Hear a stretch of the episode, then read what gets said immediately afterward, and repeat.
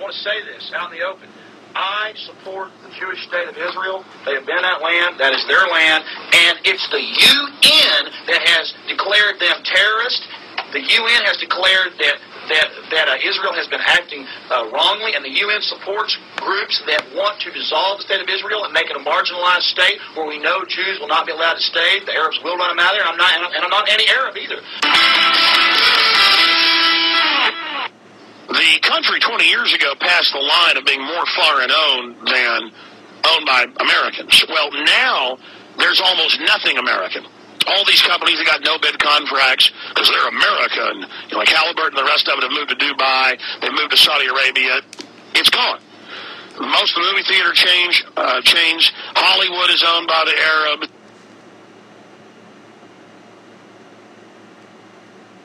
article is called How Jewish is Hollywood? Its date is December 19, 2008. Check it out.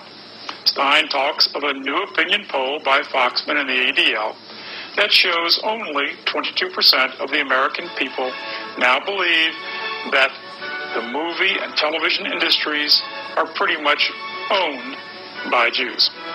Mr. Stein thinks it's crazy that so few Americans believe that Jews control the media. He says it, quote, shows how dumb America has gotten. Because he says, quote, Jews totally run Hollywood. His next paragraph is worth quoting every word. How deeply Jewish is Hollywood?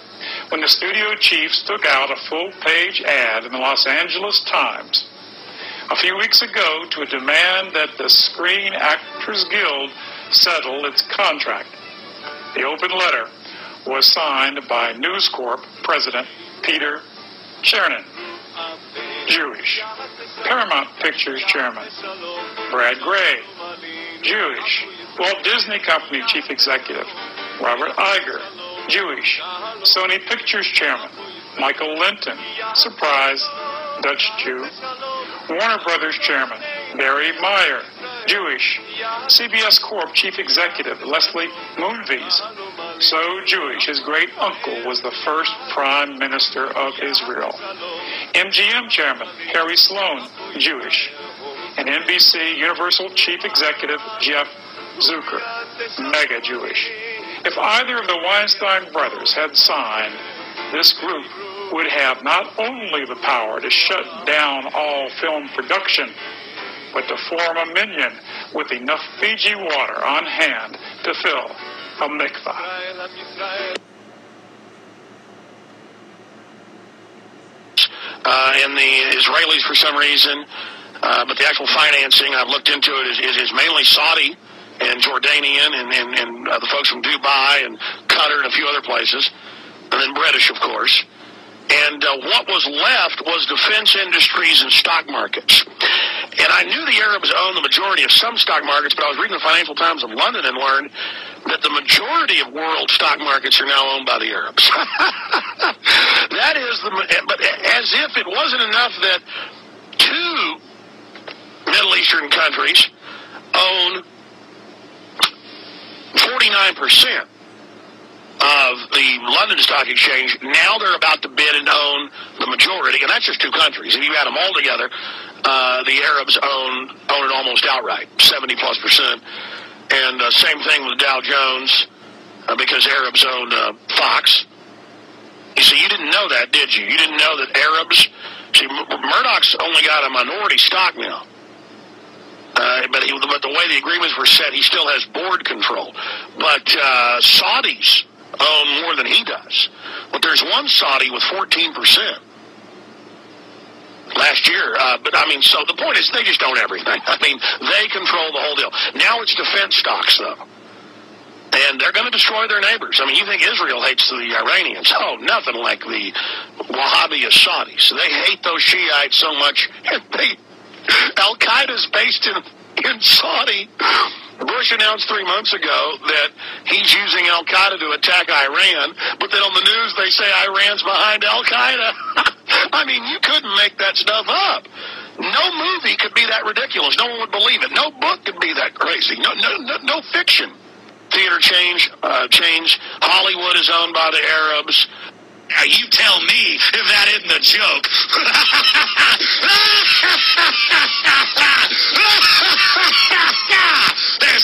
There's nothing you people won't take. There's no amount of abuse that you don't love. Let's talk to Matthew calling us from North Carolina. Matthew, you're on the air. Yeah, hey, Alex. Hi. Um, I have a quick question before I get to a comment. Have you discussed this uh, report that came out by the two scholars from Harvard on the power of the Israeli lobby in the United States? Yes, uh, that's a big AIPAC report, very scholarly, admitting that, uh, sir, listen, the communist Chinese have most of our major ports and run security. Customs isn't allowed to investigate. The UAE, uh, you know, 21 ports. Uh, our highways are being taken over by the King of Spain, who owns the company Cintra, to, to, to taxes uh, the equivalent of $3 a gallon. I mean, it's just, we're totally being sold out to these international crime syndicates. Because I've done the research. Israel could not carry out these attacks. And, and I, again, I'm just saying that on the record. I'm trying to go after who's guilty. I'll say who I believe did it, and all the evidence shows it.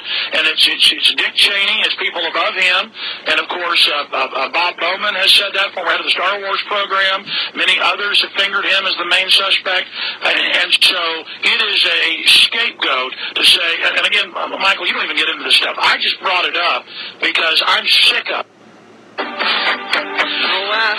Really, from my research, it's it's these Luciferian controllers. Doesn't matter if it's Albert Pike, the founder of the Klan, Confederate general ally for these people, or Adolf Hitler. It's just an evil crew of individuals. And the, the caller must have tuned in this hour, this last hour. Uh, yeah, they told them we're going to have a dentist appointment. We're going to go test you for ringworm, which is just a fungus. They took 110,000 Sephardi little children, uh, ages uh, 5 to 10, and, and as the caller said, most watched documentary in uh, over there in Israel. I can't believe it was even on TV over there. And they killed them. Most of them died within a week, and a few hundred are alive today. And uh, they don't have any hair. And even if they're women, they're uh, they're totally brain damaged. And the U.S. government paid to do this. Of course, our government brought the Nazis over here, and, and that was the Rat Line Project Paperclip. And I guess I'm I, I'm bad. I mean, I'm, I'm evil for, even trying to, say it's wrong to kill Jewish children. Why? Why are they always wanting to kill Jews? First, I, I really think we need to establish the fact that we're not talking about religion here. Uh, I, I'm not an anti-Semite, uh, but uh, there are lots of some very powerful people in this world that are Jews, but they're not real Jews, and they're behind all this this cabal to dominate the entire world. And so it's, it's not a religious subject. We're talking about a power subject.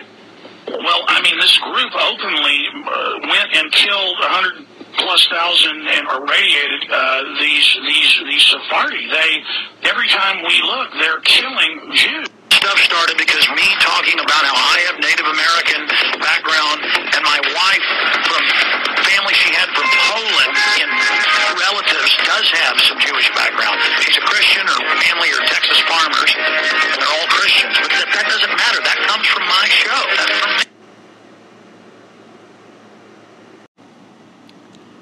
There is a Zionist terror cell located in Austin, Texas, and it is identified as belonging to Alex Jones. Okay, that's my Alex Jones impression, and I'm going to stop that because I sound like a frog. Turn the fucking frogs gay. Err. Hillary's a demon. A goddamn demon. Ah! I just like those clips. I always show those. And I always take the piss out of Alex Jones on the Beyond Top Secret Texan because I know full well his history, and I watched him literally since he was in um, public broadcasting in Austin. And people don't believe this, but if you're from Texas and like me, who's into art and music and the scene and counterculture, etc., and are weird and read a lot, Alex Jones has been popping up since the late 90s, uh, on and off again. And I know he was even operational, I think, around 1995, 1996. So even when I was a small child, that's when he got his first days, and then over time, basically grew up alongside Alex Jones, infused media, radio programs, etc. If you read King of the Hill, or you watch King of the Hill, it's this entire Texas uh, conspiracy culture that's very pronounced, and just like uh, Dale Gribbleism and everything. So Alex Jones definitely played upon that. and it was it was active even at the time. Um, but it's very clear Alex Jones has bought opposition. He's, he's COINTELPRO. He's a he's a narc. He's absolutely a studio plant. He's a deep state shill, and it's been a very carefully cultivated act by Stratfor, the Israeli-owned private intelligence networking agency that does everything like run Donald Trump's political campaign and uh, control Infowars' uh, hundred million dollar a year financial empire across video, radio, and you know all content uh, generation based on the cult of personality that is Alex Jones. Alex Jones, Alex Jones, Alex Jones, exactly the AJ, right? The anti-Jesus, the Alex Jones. Uh, so basically, while his flaws are many, and it's clear as day just by looking at him the spectacle that it is, he is the jackass, the uh, scapegoat, as it were, um, for all of the society's obvious ills and toxicities, and is a satire upon a satire, just like how Stephen Colbert was. Um, but it's gone so far as to be a very deep undercover one on a very niche conspiratorial one that is actually now very mainstream. And just like Joe Rogan, just like all of these, has survived and evolved to the modern day. So fair game. It's not. He's not old. It's not. He is basically the mainstream most dominant person in town. Still survived all of this and is now in current incarnation over 30 years. Over 30 years activity, right? But Alex Jones is absolutely owned by Zionists. He's owned by the Jesuits. He's owned by a lot of this Freemasonic uh, COINTELPRO mastery from the top down. All of his staff is the entire production studio that he works for is his networking agency is completely owned by Stratfor. Um, his marketing department, for example, completely owned by Stratfor. His lawyers, you know, not going to say who they are. They're Jewish lawyers. and so, and I think that's funny because no one even talks about his doctors and stuff. Like, he had a live in nurse that he would share with Charlie Sheen sexually. And then because Charlie Sheen has HIV, the nurse got HIV, but no one's ever, and she came out publicly and said this that she was both Alex Jones's and Charlie Sheen's like nurse, quote unquote, like person who would give them drugs and uh, have sex with them. You know, with a medical degree, I guess that's the, that's the code word for these celebrity nurses. And she had HIV because she contracted from Charlie Sheen, but Alex Jones was having sex with her as well. No one's ever brought up the fact that Alex Jones is HIV positive. Like, oh, it's a, oh, it's 100% HIV positive as well. So there's that agenda, and plus, uh, very publicly, he was ousted with the she-male, fe- like you know, fetishization. He's a she-male chaser and shit, and that's you know, it's very clear that he's very decadent and hedonistic, and he just looks the part of the pig, the roasted, like baked pig look. He looks like a fucking ham with hair on it, just typical, uh, fucking boomer Generation X Texan who's uh, more liberal and hedonistic um, than they want to ever be exposed for, but ultimately hides behind conservatism and uh, under the quote unquote libertarian banner, which is just the the uh, it's closeted gay progressivism, for lack of a better word.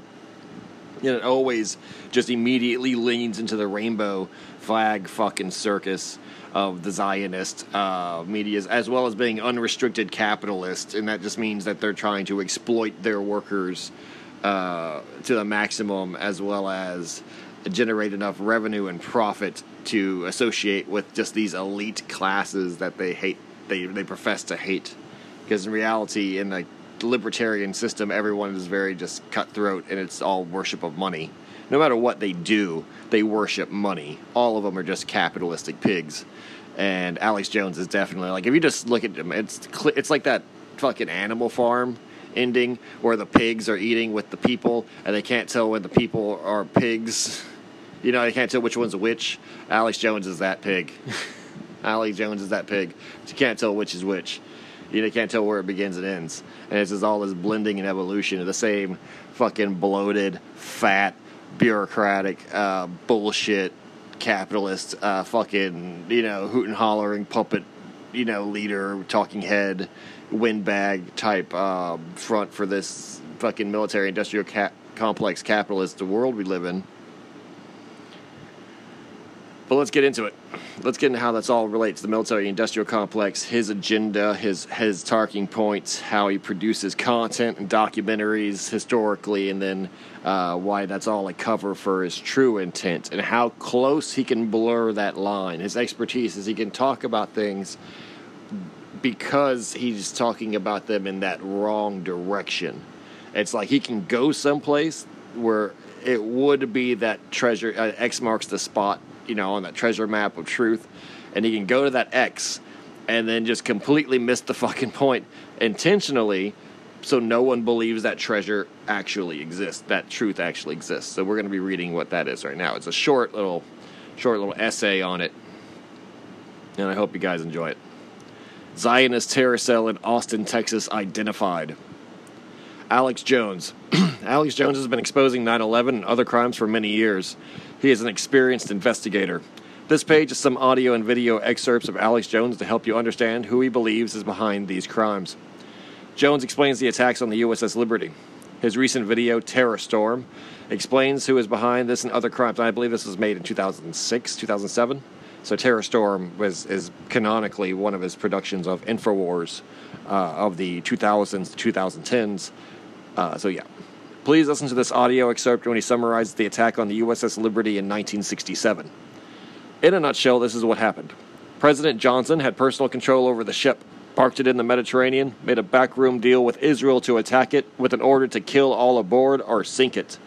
Then the attack on the ship was blamed on Egypt. The U.S. would enter the war and take over the entire Middle East. Alex Jones, Terror Storm. You can watch this entire video for free at Google Video. Here's the link. Consider what Alex Jones is telling us. One, President Johnson had covered personal control. Oh, John, President Johnson had personal control over a Navy ship. Why would U.S. military give Johnson personal control over one of their ships? Does any president have personal control over any Navy ship, Air Force plane, or Army tank? Number two, Johnson made a backroom deal with Israel to attack the ship and kill everybody on board. Unfortunately, Jones does not provide any evidence that there was a backroom deal. He does not provide any documents, nor does he explain how President Johnson convinced the Israeli government and military to commit such an incredible crime against their best friend. The absurdity of this accusation should become more apparent if you imagine yourself in Israel's position. Imagine yourself getting a call from the leader of a nation you regard as a friend, such as New Zealand. The New Zealand president asks you to get your friends together, go over to one of their military bases, and kill all the New Zealand soldiers on that base. New Zealand will then blame the attack on Bolivia and then take over all of South America. Glory to New Zealand. Would you and your friends commit such a crime? Would you be wondering why should I and my friends risk such a disgusting crime for the president of New Zealand?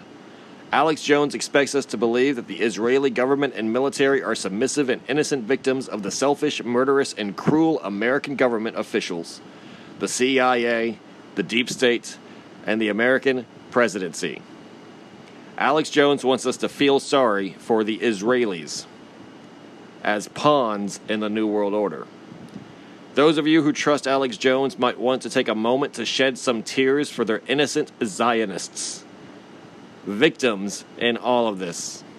Some people claim that President Johnson's support for the Vietnam War is evidence that he wanted war, but the evidence suggests that Johnson was just another criminal who was promoted to president because he would gladly follow orders from his Zionist masters. Furthermore, the evidence suggests that it was Zionists who wanted the Vietnam War, not the Pentagon. Kay Gregg says that the Vietnam War was pushed on America by such people as Henry Kissinger and Walt Whitman Rostow. American government officials and our media are under the control of Zionists, not the other way around, though. The U.S. would take over the entire Middle East as a talking point. Alex Jones says that the purpose for attacking the USS Liberty was to allow the USA to take over the entire Middle East in the 1960s. America was fighting the Vietnam War at the time, so starting a war in the Middle East would mean the USA would have to fight two very big wars.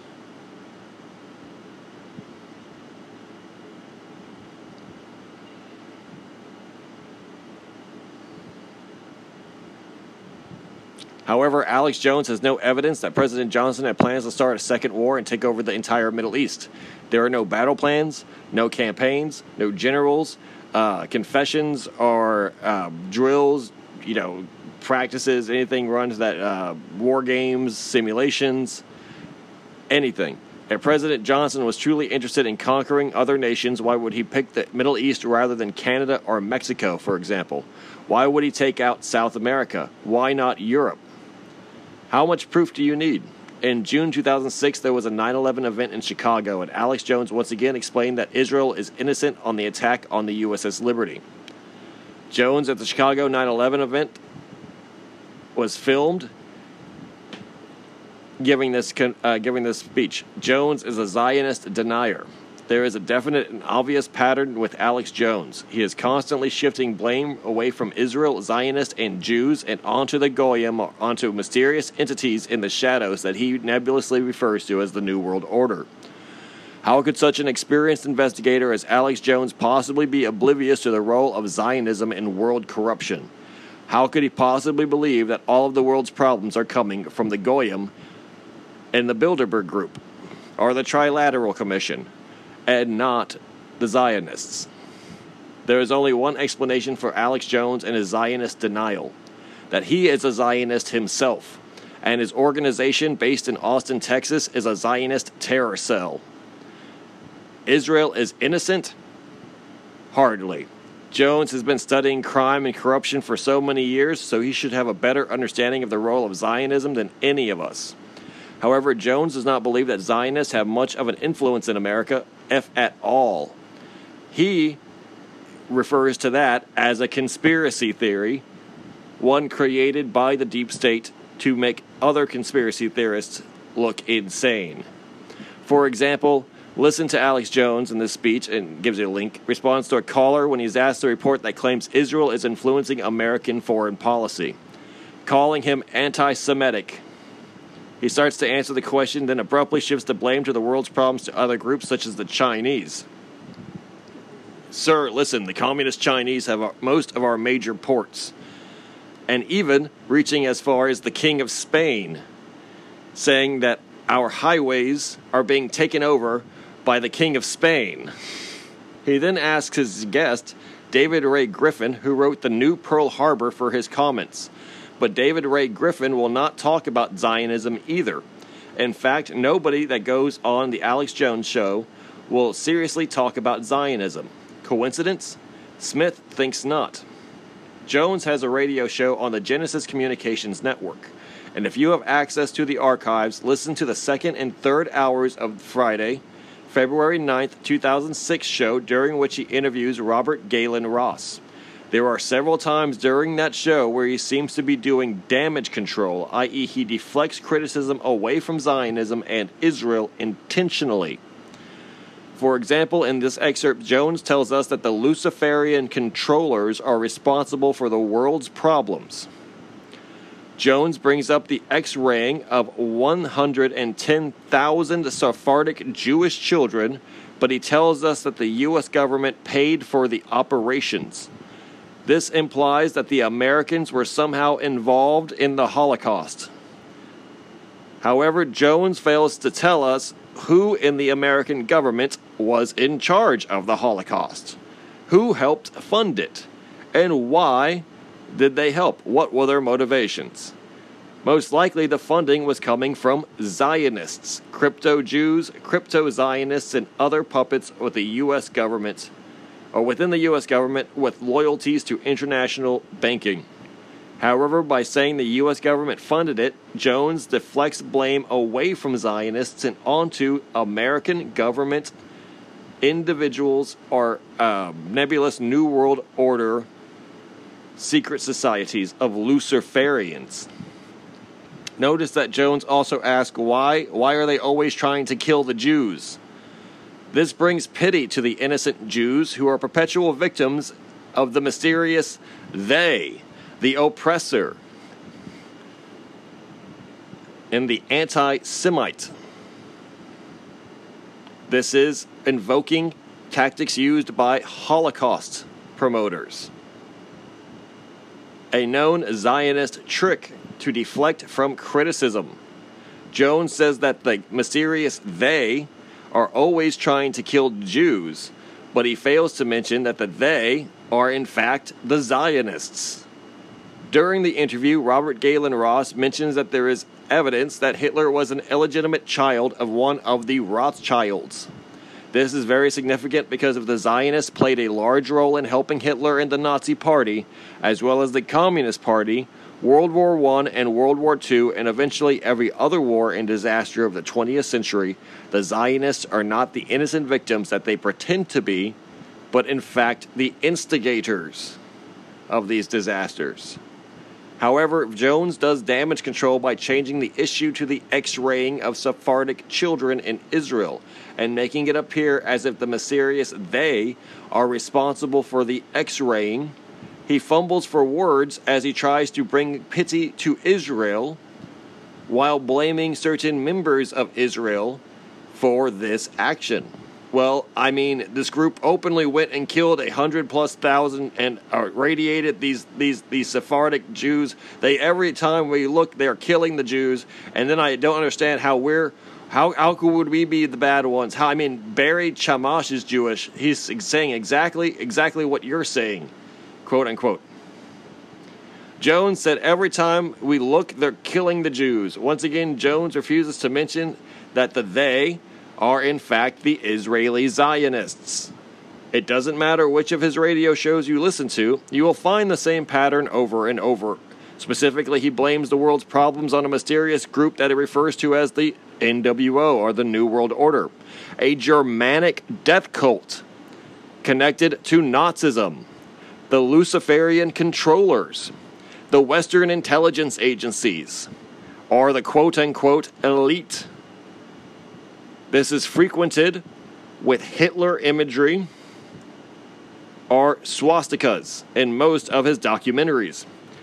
Why does Jones use Germanic death cult as one of his expressions? Why not Jewish death cult? Why not Zionist death cult? What about Khazarian mafia? How about Israeli death cult? Why do so many of these truth seekers try to create the image that Germans are the only evil entity in Europe when all of the evidence suggests that the Zionists existed before, created the Third Reich, and are the problem of the aftermath involving the communists and the Western NATO nations. By never mentioning the names of Zionists such as Sam Newhouse, Joe Lieberman, Sumner Redstone, Edgar Bronfman, Jones keeps his listeners in a state of confusion and fear. How can we defend ourselves from a Germanic death cult boogeyman? How is it possible for the police to arrest the Luciferian controllers in D.C.? Alex Jones works closely with Paul Joseph Watson and his brother Steve Watson, who live in England, both of whom are rumored to be Jewish. Their support of Israel should be considered a sign that the Watsons are crypto Zionists at the very least. Alex Jones is married to a woman named Violet, who is Jewish. Being vi- Jewish is not bad, but if she may be a crypto Zionist, she is a deceiver, a criminal, a con artist, according to many.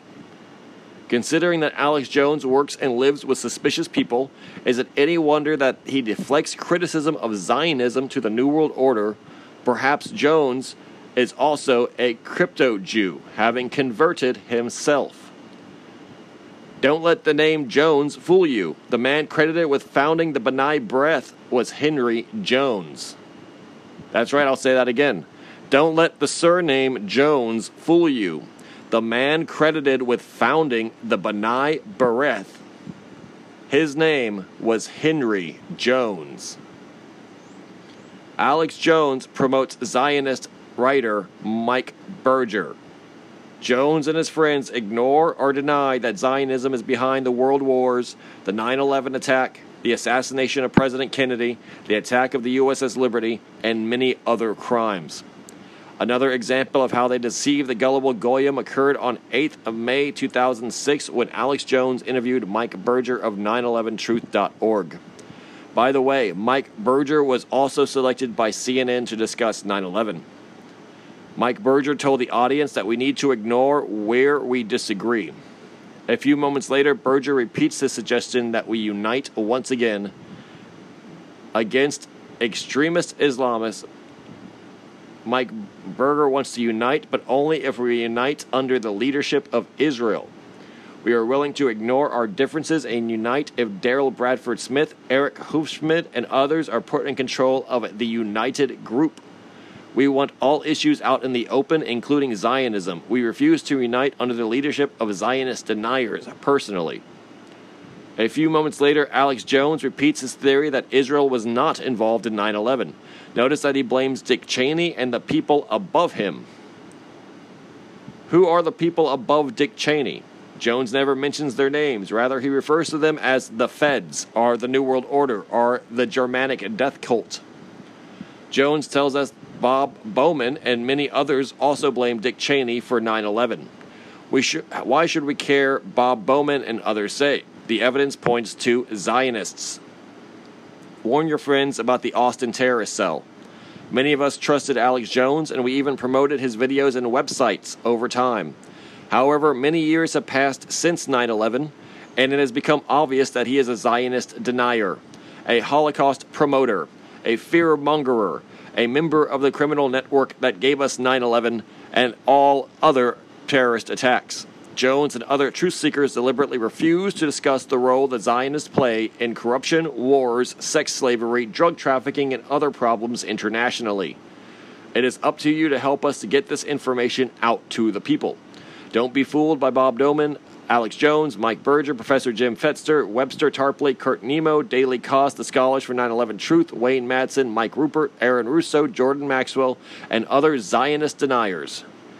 Please send your friends links to these articles, and it has a bunch of article links.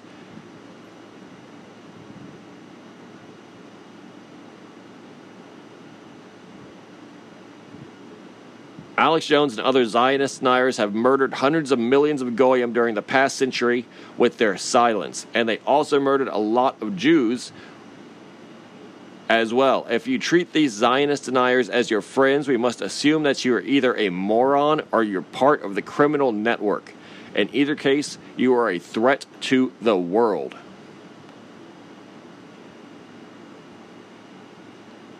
End of article.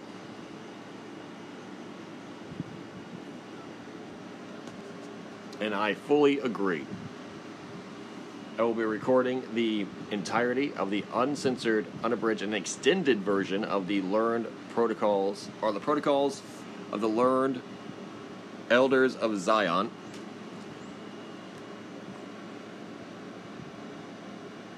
The protocols of the learned elders of Zion. Full documentary plus extended audio and explanations in inserted clips after this, and it is for your education, for your benefit, and for free speech. It will be published uncensored, unedited, and in full as an archival for this information. Take it or leave it as you will,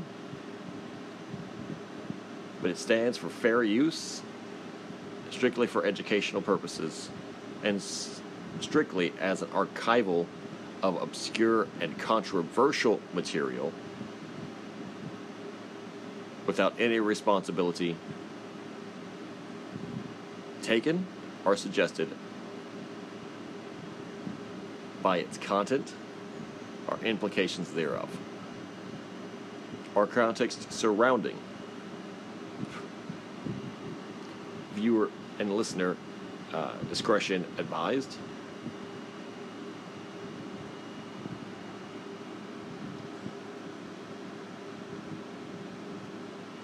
Now, on to the protocols of the Learned Elders of Zion.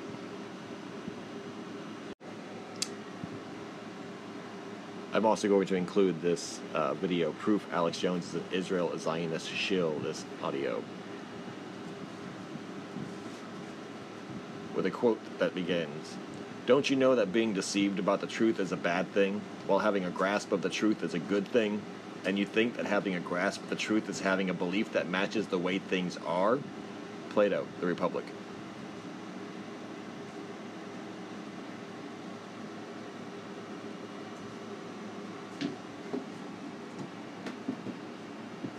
Live not by lies. Alexander Solzhenitsyn.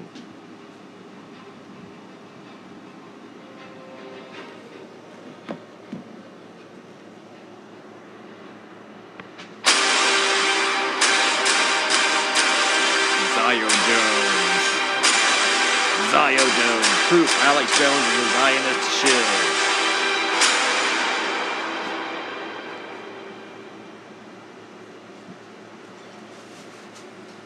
But separately, I've seen the jihadists and the Saudi Arabian money become so powerful in their influencing of Hollywood and the popular culture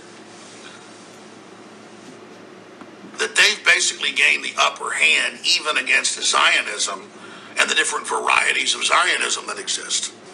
The socialist Zionist, the right wing Zionist, the global political Zionist, the atheistic Zionist. I mean, it's not one monolithic group. Just like Islam is the Shiites that are about 19%, Alawites are another 1%, some of the Zoroaster sects that became Islamic,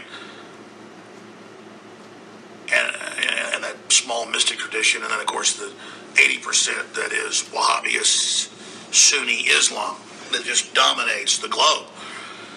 So I've really tried to read the books on the subject from both sides and study it, and all it is is a bunch of idiocy. Because the United Nations, set up by the Rockefellers and others, that are ushering in this global government, clearly is now anti Israel and wants to get rid of Israel. And then they cause celeb what happens to the Palestinians and hype up every atrocity committed by the Israelis, which do happen because it's war. I'm not defending it, I'm not supporting it, I'm not uh, even criticizing it. Because there's selective obsession in our corporate media with the few hundred that Israel kills a year, sometimes a few thousand if it's a major war, with jihadists running around North Africa, Eastern Africa, Central Africa, killing hundreds and hundreds of thousands a year, hundreds of thousands killed in Syria by ISIS, Al Qaeda, Al Nusra, and our media supporting it and promoting it. What I wanted to say is this. I want to say this out in the open. I support the Jewish state of Israel. They have been that land. That is their land. And it's the UN that has declared them terrorists. The UN has declared that that, that uh, Israel has been acting uh, wrongly, and the UN supports groups that want to dissolve the state of Israel and make it a marginalized state.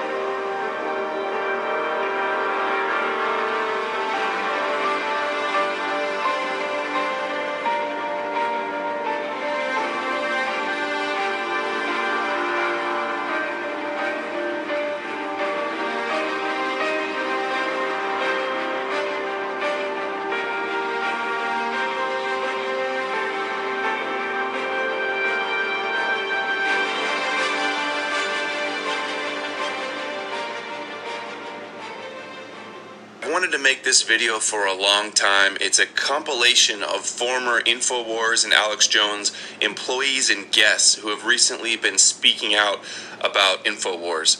And some of the trends you'll notice here are that Alex Jones refuses to criticize Israel. He forces his employees to sign non disclosure agreements.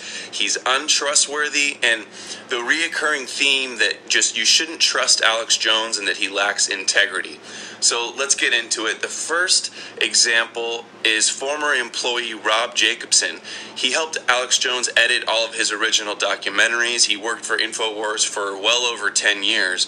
And just a few months ago, he was fired from InfoWars. And he's been speaking out on Facebook about Alex Jones, trying to warn us all about the fraud that Alex Jones is. Here's a post on Facebook from Rob Jacobson. He says, quote, You hardly hear Alex talk about the 500 billion in weapons Trump sold to the Saudis. And when he does mention it, he has this cartoony line. Trump looked the Saudis in the eye and said, You better not use this for Islamic Jihad. You have to be stupid to buy this. But Alex says Trump is fighting ISIS instead of arming them. Trump sold the Saudis 500 billions in weapons.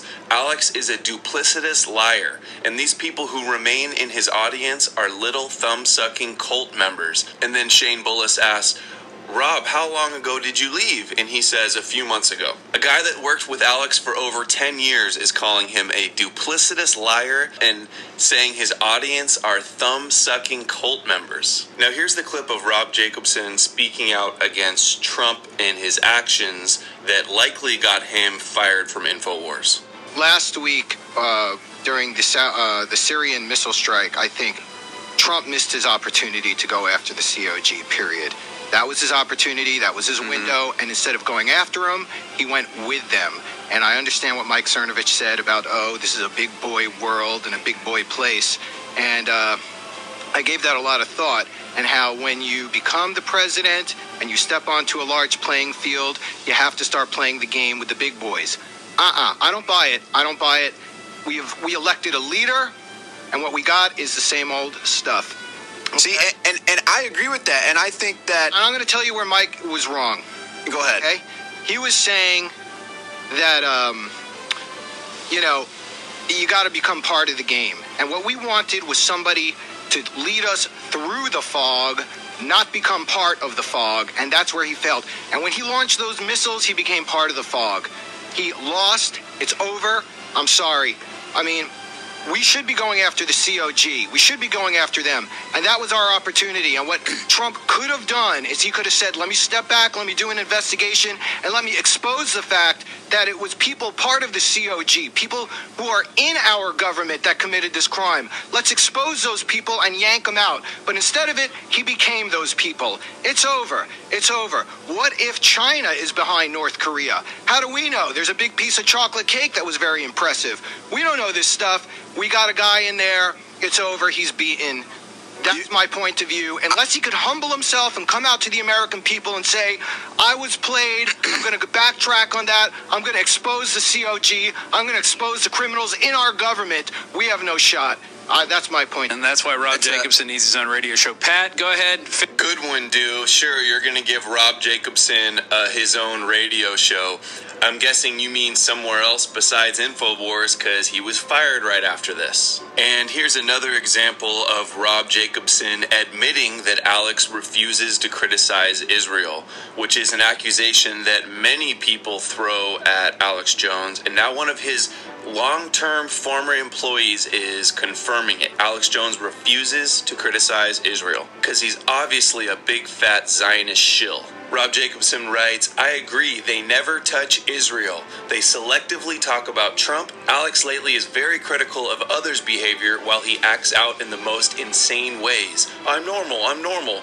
They've become the national inquirer of the internet media world. This guy does some great stuff. We've played his videos in the past. It's no more news. The next example is former Alex Jones sidekick Aaron Dykes who a few years ago left InfoWars. So here's Aaron Dykes on Facebook. He says the long awaited Obama Deception 2. So he's mocking Alex Jones for never coming out with the Obama Deception 2 like he had promised. And here on the left, he says, Eight years ago, you ragged on Obama supporters who bought into hope and change.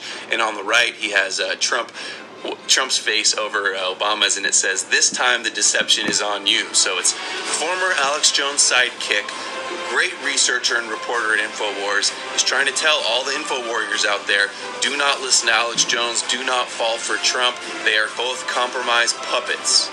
Next, we have a clip of Aaron Dykes and his wife, Melissa Melton, who both worked at InfoWars. And it's them on a radio show shortly after they quit InfoWars talking about the NDAs and the suspicious activity going on at InfoWars. Here it is. I don't. I wouldn't. I don't know even what to believe anymore about. I've heard so many crazy things in the last couple of weeks alone. Things I can't talk about or say. I mean, I yes, we signed non-disclosure agreements at that place. Everyone knows this. Everyone has to sign one. Well, most people have to sign one. And yes, since we left, we're in the. You know, we've been not so subtly reminded multiple times that we signed that and that we better shut our freaking mouths. Here's the thing if I wanted to be at InfoWars, I would be at InfoWars. I would still be there. Aaron would still be there. We quit, okay? We did choose to leave and we quit and we left, and now we're doing what we're doing now. If we wanted to still be embroiled in the drama or dealing with the BS or doing it, we would still have, we would not have quit, right? We would have still be there. We don't want to be there. There's a reason we're not there. That's why. And I, I, I hate it because I have people that I care about, people on Facebook that I'm friends with, and they keep asking me to say a bunch of stuff, and it's like, okay, I don't, I have children. It's not, I guess, I guess if we get sued and screamed at or what, I mean, you know, they could take my nothing that I don't have, but I mean, it's kind of like, I just want to focus on the work I'm trying to do. I don't want to get mired in all of this infighting and blacklisting and the BS because it just goes on and on and it's pointless in the end of the day because we're all trying to supposedly do the same thing here. Next, we have another Alex Jones former protege, Anthony Gucciardi, who recently left InfoWars. We don't know why or how. He hasn't publicly admitted it. Alex Jones has been silent about him leaving, like he usually is when he has falling out with all of his employees. And so Anthony Gucciardi is gone now. He used to be like his number one sidekick. Now he's just on Twitter and Facebook posting inspirational quotes. I think he's something's going on with Gucciardi. I wish he would talk to me. I've tried to contact him, but he won't respond. Probably out of fear of the NDAs and the threats like Melissa and Aaron just spoke about. But here is a secret recording that somebody secretly recorded Anthony Gucciardi at a restaurant or a bar, and it was when he first started working with Alex Jones. Listen to what Anthony Gucciardi says about Alex Jones as a person, like his character and his ego and his integrity. To him, the only thing that matters is his, is his fame and his, his, his power over you know, the industry or whatever. He, he basically told me that he hates every single one of his reporters and that they suck.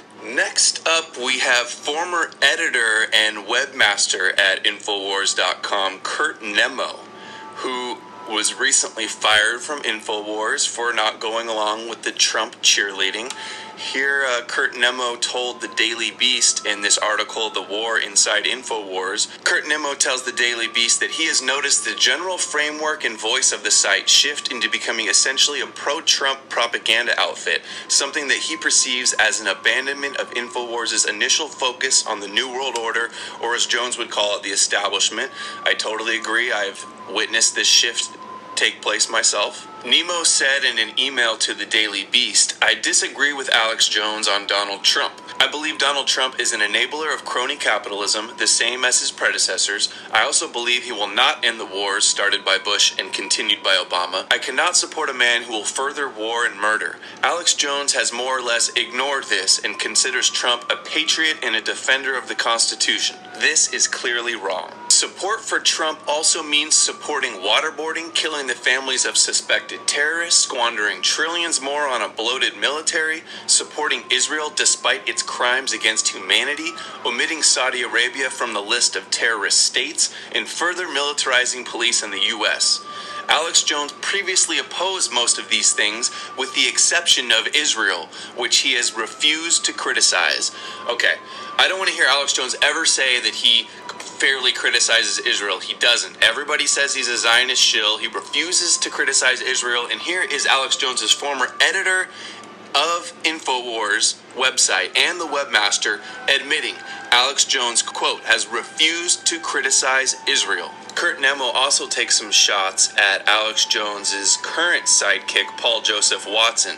He says, quote, if we are to judge Paul Joseph Watson by his editorials and tweets, he is an Islamophobe, little different than Geert Wilders or Pamela Geller. He has embraced the alt right philosophy on Islam. I disagree with this. The United States government and the military industrial complex are far more threatening to our liberty than a gaggle of crazy Islamists, many supported by the CIA in Saudi Arabia. Paul Joseph Watson wasn't claiming back then that Islam would destroy the world. In fact, he wrote radical jihadis were created by the CIA and British intelligence. Guess he doesn't talk about that much anymore. Kurt Nimmo says, quote, I don't know if revealing this is part of the confidentiality agreement, but I cannot consent to Watson lying about him.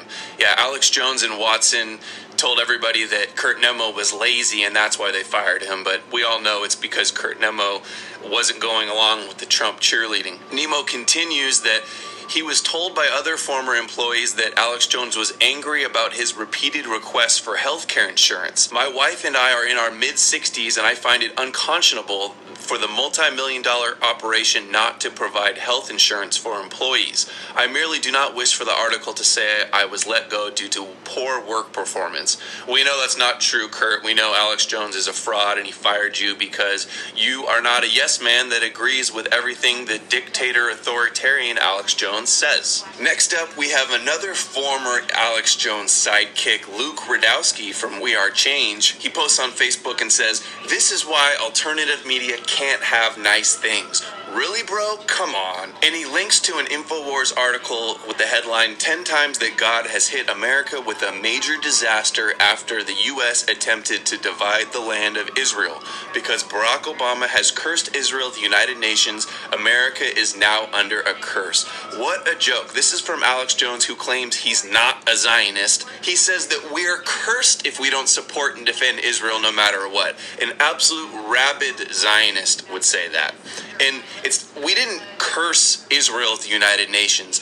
15 other countries voted that the settlements are illegal and is Israel is doing illegal war crimes against uh, the apartheid Palestinians. All America did was abstain their veto vote. 15 other countries voted, and America just decided to not veto it like they always do every year. We're protecting them because they own us. If you look at this article that they posted, it is ridiculous. They basically say that every time we do something bad to Israel, we get a hurricane or an earthquake or a tornado, and it's just such a joke. I mean, the fear, he wants us to think that God is attacking us because we don't support Israel, but he's not a Zionist, sure. Next up, we have Luke Rudkowski interviewing former longtime guest of InfoWars show, David Icke. He hasn't been back on since the Trump era came to be, but it's Luke and David Icke criticizing Alex Jones, not by name, but they're definitely talking about him, for cheerleading for Trump and for betraying all the things that Alex Jones and InfoWars supposedly stood for in the past. We had a very important conversation last night, especially when it comes to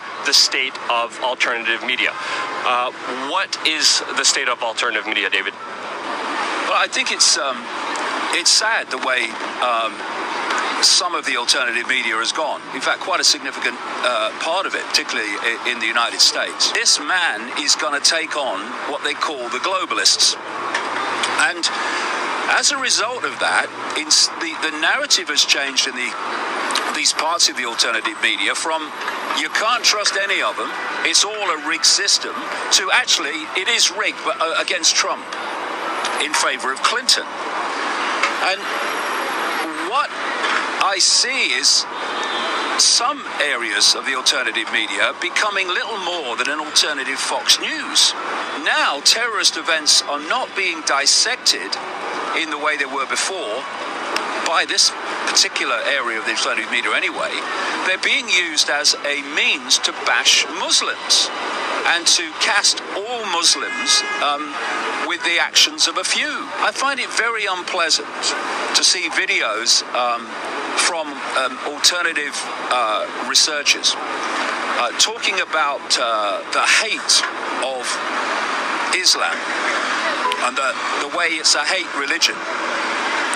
And they're delivering those uh, videos with absolute hatred in their eyes and in their face. What um, I'm sure many people who've kind of followed the alternative media, I'm sure many of them are, are a bit confused about what's going on it's not the way anything's going to change because what they're doing is becoming that which they um, claim to be exposing. They're becoming the polarity, they're becoming the, the means for divide and rule instead of bringing people uh, together.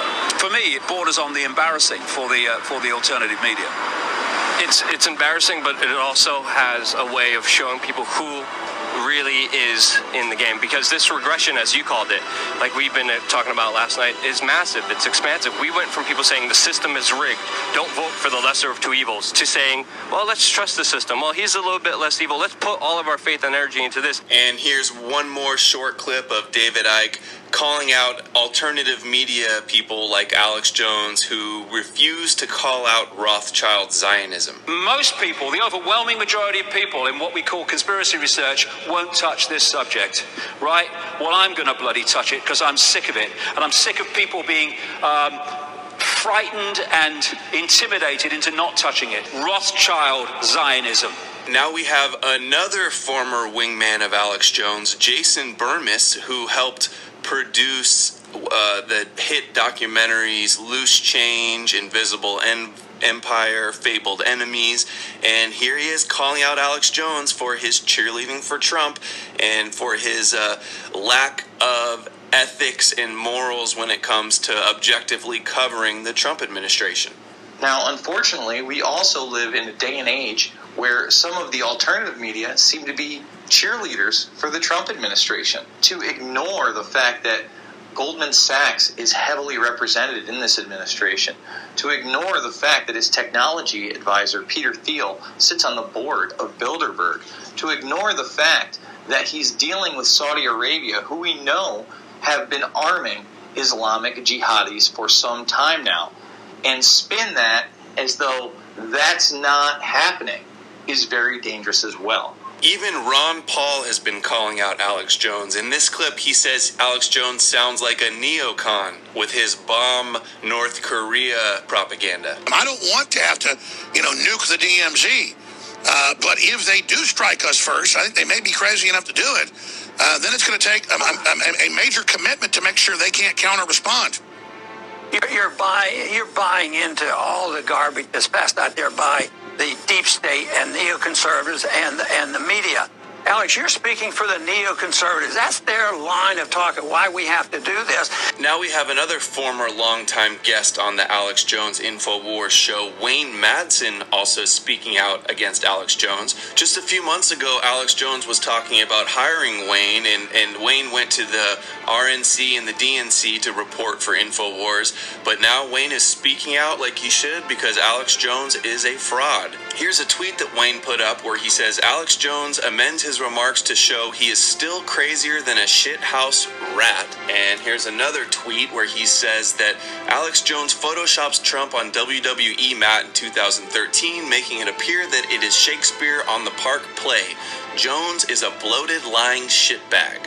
So, harsh words from Wayne for Alex Jones. Well deserved. And here's a clip of Wayne on the Richie Allen show, and they're speaking about the terrible things that have been happening at InfoWars. That these people have no idea what they're talking about, and that includes Alex Jones and the rest. I don't know what deals he's cut.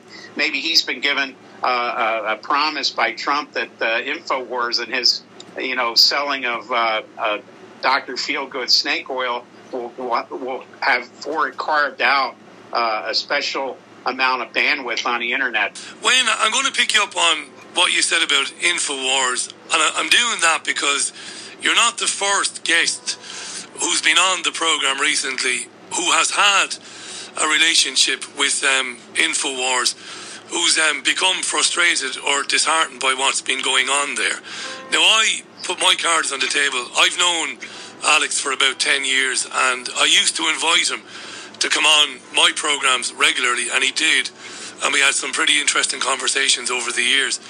But um, what I've seen, especially leading up to the election, the blanket support of Donald Trump, the let's be honest about it, Wayne. You're a journalist. The dreadful, disgraceful interview that Alex did with Trump when he never challenged him or asked him a single question. What happened to Infowars? Was was it something that was building? Was, was, Alex always kind of like that? Was he always ambitious to place his brand alongside Fox News? Or has something more sinister happened there in recent years, in your opinion? Well, my take is that um, uh, look, you know, the, uh, many many people have said through the years, there's no such thing as uh, bad publicity. There's only publicity, and he's he's gotten good and bad. Uh, Trump has helped him immensely, uh, and I, I believe uh, he was in negotiations to try to carve out uh, something on uh, on uh, the cable, uh, one of the cable news networks. Now that's that's good and fine, but you know, sometimes overachieving or too much success can ruin an entity. Sometimes you can overachieve. You, you try to grab off more, and then you lose your base. Uh, you're trying to please people in Hollywood, and uh, you totally disconnect from people in you know uh, rural Oklahoma, for example. Yeah, and, uh, I think that's I think that's what's happening uh, in in Austin, Texas, to a large degree. And you can't all of a sudden start saying things that you don't really believe in to suit another audience, to bring more viewers your way. And Alex was very much of the understanding that, you know, Democrats, Republicans, two sides of the same coin. The oligarchs, as you said, Wayne, control all of that. And Alex was pretty principled in saying that for many, many years. And then, of course, he abandoned that principle. It's brought him a lot of extra viewers and listeners, no doubt about that. But it's a tragedy, really, is, is my opinion. being a sycophant for the president is not being a journalist and uh, and, and the constant exaggerations And finally, we'll end it with a few statements from former Alex Jones, quote, wingman Jack Blood. For years, I propped up Alex Jones. For years, I had to answer for his behavior, make excuses for it. I'm not just somebody that, you know, is online that listens to this stuff. I was inside. I hosted that show, okay? Many of you remember, in fact, I'm going to play a clip here in a second. I, I hosted the Alex Jones show many, many, many times. What I'm telling you is that what comes from Alex Jones Corp is not honest. He is not an honest broker. He could care less, really, about Texas, about liberty, about the Republic, about 9-11 truth. All he cares about is controlling. Controlling the country, controlling the world. These are the very people that if they ever take over are going to be ten times worse than the oppressors you have now. Because they have no conscience. That they'll say anything to get hits on their website. They don't care. You did some work with Alex Jones. Yeah, I was I was his wingman. I used to go uh, help him pick up girls. I hosted his show. I worked with him intimately for, for quite a few years, and he's changed. He's not the same guy he used to be. Alex Jones has a little cult. I know people think that you know I'm I'm some you know jealous ninny or something talking about stuff like this, but I want people to know the truth. I want to spare them from what happened to me and what's happened to so many people out there. That the guy is absolutely 100% fake. So there you have it, everybody. All of Alex Jones's ex-employees are speaking out and trying to warn his listeners about the fraud that he is. Alex Jones is a Zionist gatekeeper. All of his former wingmen, sidekicks, acolytes, proteges have all spoken out against him. They're trying to warn us, and I'm trying to warn you because I haven't signed the NDA. Imagine, just imagine what the all of these ex-employees would be saying if they weren't forced and threatened with these NDAs. I never signed one. I would have never signed one. I can't believe I ever wanted to work for Alex Jones. He's such a Zionist shill. Trump is a Zionist puppet, and Alex Jones has really revealed himself as a compromised propagandist fraud at this latest election. the paradigm of absolute control. And that's why we're just out here doing simple things, pointing out that we're meant to be in nature and be natural. And this is where we find the source that God made to transcend the New World Order. And that's why they want to try to keep us out of it. I'm angry. I've had enough of these people. Bunch of Christian murderers scum. There were giant death factories keeping babies alive. They're selling their body parts. What more do you need to know about these people? I go out and face these scum. They literally crawl out from under rocks. They have green looking skin and they run around screaming, We love Satan, we wanna eat babies. I have them on video. Hillary's in the creepy, weird, sick stuff, man. She sleeps in the same room with that creepy, weird woman whose mother wears a hood over her head. What the hell? That woman number one is ugly. Imagine how bad she smells, man. I'm told her and Obama just stink. Obama and Hillary both smell like sulfur.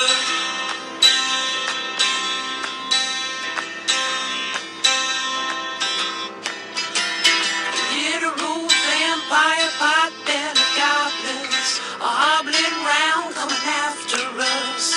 My spirit gets close to that evil and I feel it go. Ah,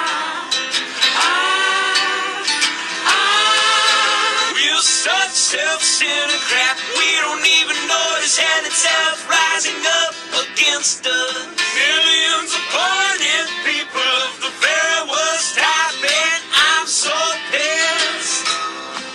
We're gonna stab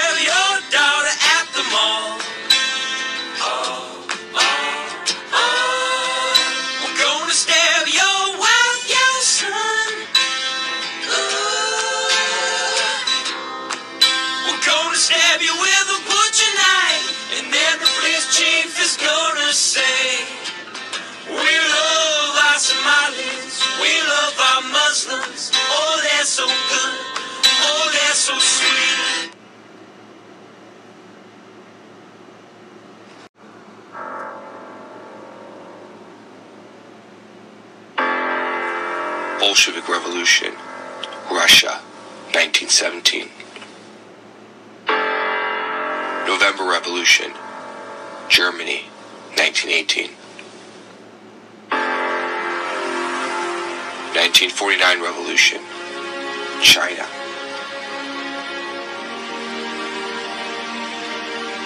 There's been 30 communist revolution attempts throughout the world, resulting in 94 million deaths. With these revolutions also came a loss of freedom and the moral decay of the host nation. History has told us that there has been an international conspiracy to bring all nations under a one world communist government. Will America be next to fall to this international conspiracy? The answer to this question might come from a top secret document discovered in Russia in the late 19th century, 20 years before the Russian Revolution. This secret document contained the plans for world domination. These protocols were transcript notes taken from a meeting of Jewish Zionist leaders from around the world. From this one meeting, the innermost circle of the rulers of Judaism received the methods for conquering the world.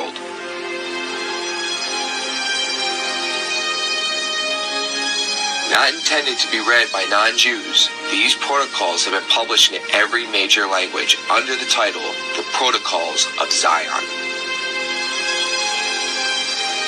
When these protocols were first released to the public, Zionist Jews everywhere screamed and complained that these 24 protocols were a hoax, a forgery, even a blood tit against the Jews. However, since the discovery and publication of the protocols, history itself has thus far been written according to the content and intent of the protocols, with the first example being the brutal and barbaric Bolshevik Revolution in Russia, led by covert Jews such as Lenin, Trotsky, Kaganovich, and others. The Jewish people make up less than 2% of any nation's population, but yet they are the top 1% of the wealthiest, most powerful individuals, and the industries they control are consistent with the content of what the protocols laid out over a century ago. In this film, we'll examine the protocols with current events in history, and we'll see if the protocols are consistent with what is happening in our world. and you can decide for yourself whether the protocols of Zion are a forgery or the playbook intended to destroy Christianity and rein in humanity's greatest enemy to come, the Jewish Antichrist. Were I a Jew, I would be a Zionist. And my father pointed out to me I did not need to be a Jew to be a Zionist. For I am. Israel is essential to the security of Jews worldwide.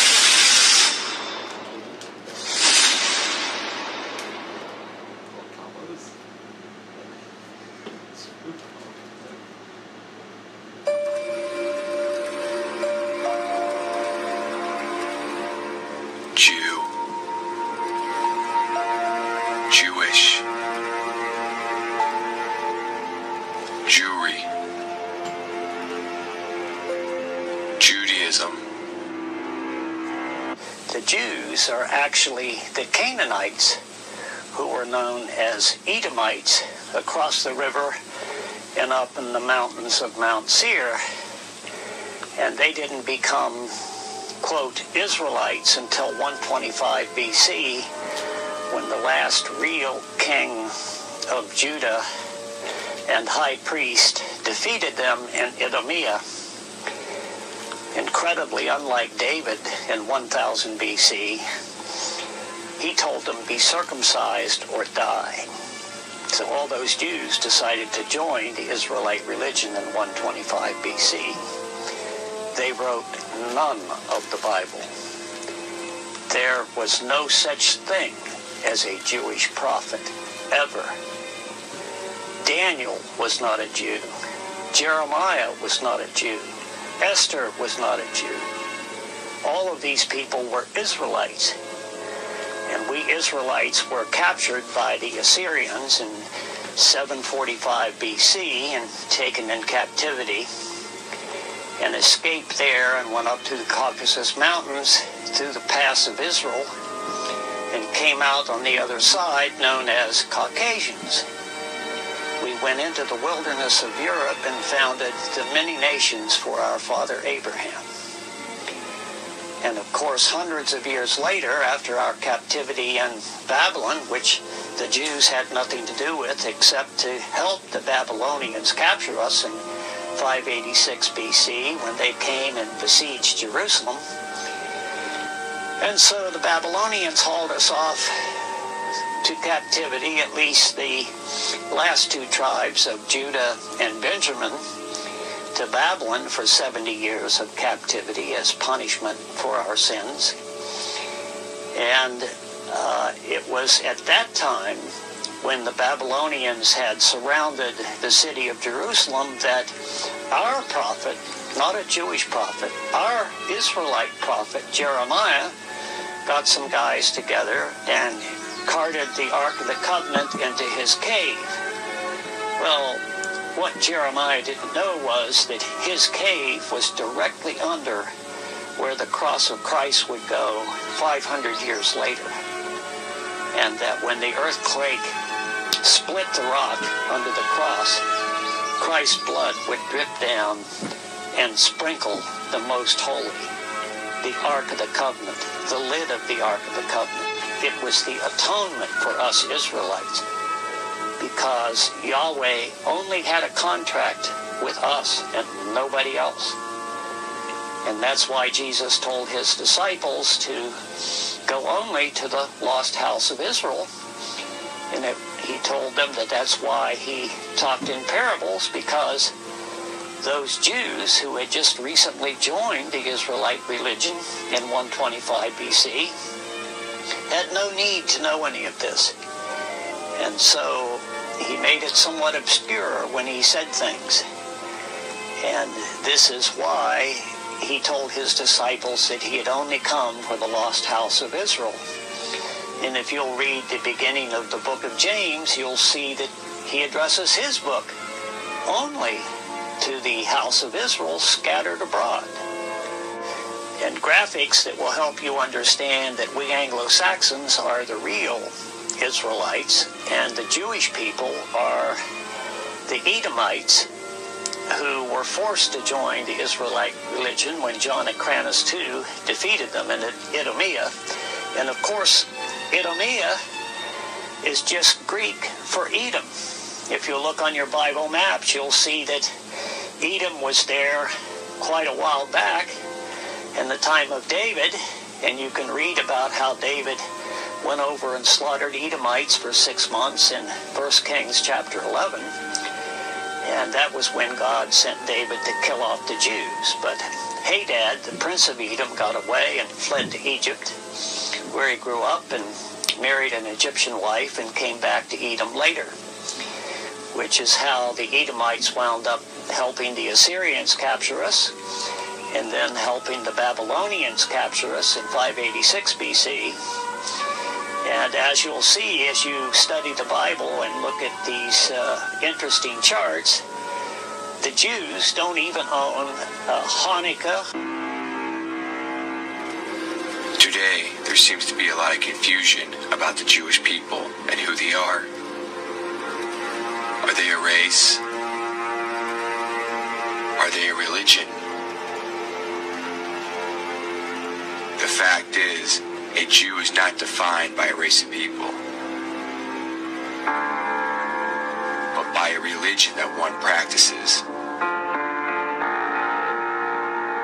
It is important to note that a person's moral character is not shaped by the color of his skin, but by his religious worldview. Therefore, in order to better understand the protocols of Zion, we need to first examine the people who wrote them by understanding the religion that inspired it.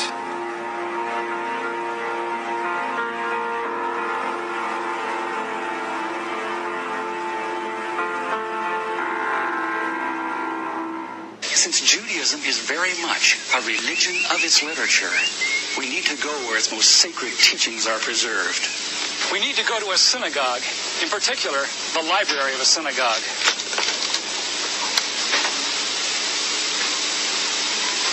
In every synagogue library, we find hundreds of books, but there are a few which tower above the rest in authority. These include the Encyclopedia Judaica, the Universal Jewish Encyclopedia, the Jewish Encyclopedia. In the oldest of these, the Jewish Encyclopedia, we encounter fascinating new perspectives on the inner teachings of Judaism, perspectives which are well known to most religious Jews, but unknown to Christians.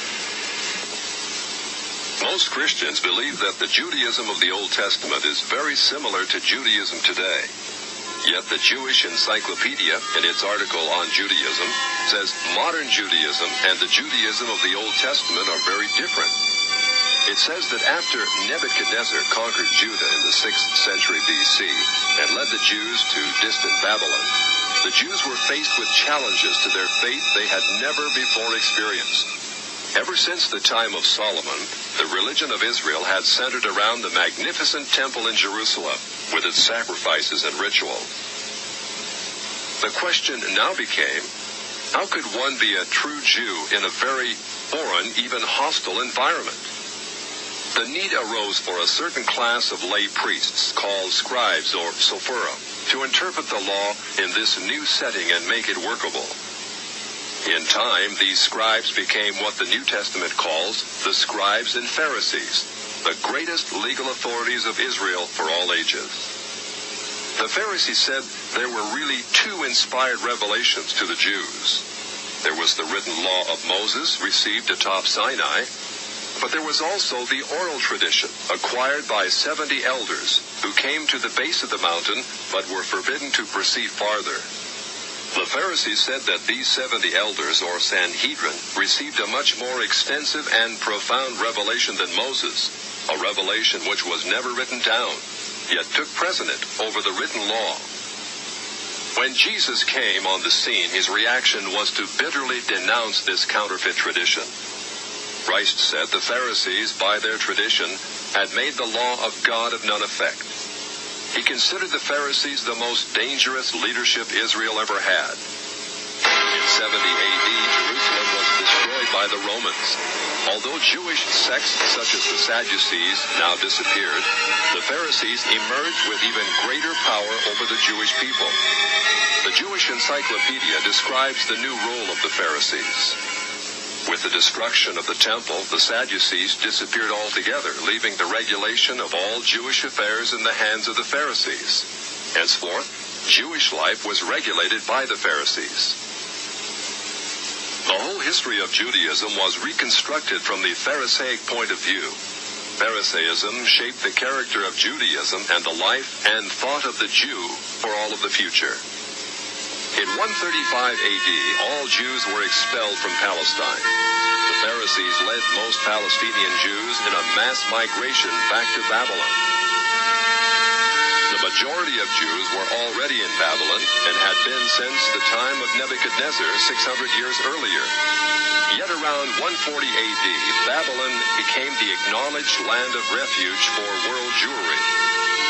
Another thousand years, Judaism flourished in Babylon under the leadership of the Pharisees. Great academies of the rabbis were established and thousands of new laws formulated. There, those same Pharisees who killed Jesus Christ remained the undisputed rulers of Judaism. In Babylon, the Pharisees codified their oral traditions into the Babylonian Talmud, the written form of that oral tradition which Jesus so bitterly rebuked. The Talmud reveals how deep was Israel's apostasy. In her beginning, God gave the Hebrews the loftiest, the most upright literature and ethics the world has ever known. Yet when they turned their backs on him, they produced the Talmud, a work which has aptly been called a monument to human folly. The Talmud also helps us understand the basis for Christ's unflattering descriptions of the Pharisees. Jesus described the Pharisees as hypocrites, children of hell, blind guides, whited sepulchres, full of dead men's bones. He even described the Pharisees as children of their father the devil, a murderer from the beginning. The Talmud confirms Christ's words. In the Talmud, in Treatise Sanhedrin, an extensive passage describes the right of the Pharisee to kill anyone, just as long as he did so indirectly. As one of dozens of examples, the Talmud tells us that if one bound his neighbor and he died of starvation, he is not liable to execution. In such an indirect manner, the Pharisees also killed Christ.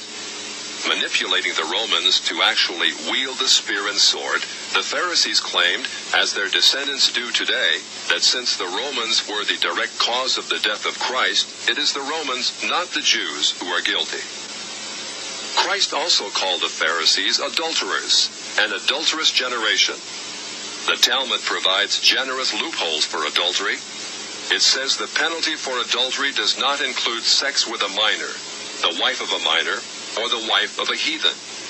The Talmud also encourages seduction of unwed adolescent girls called designated bondmaids. But it's important how such rapes are performed.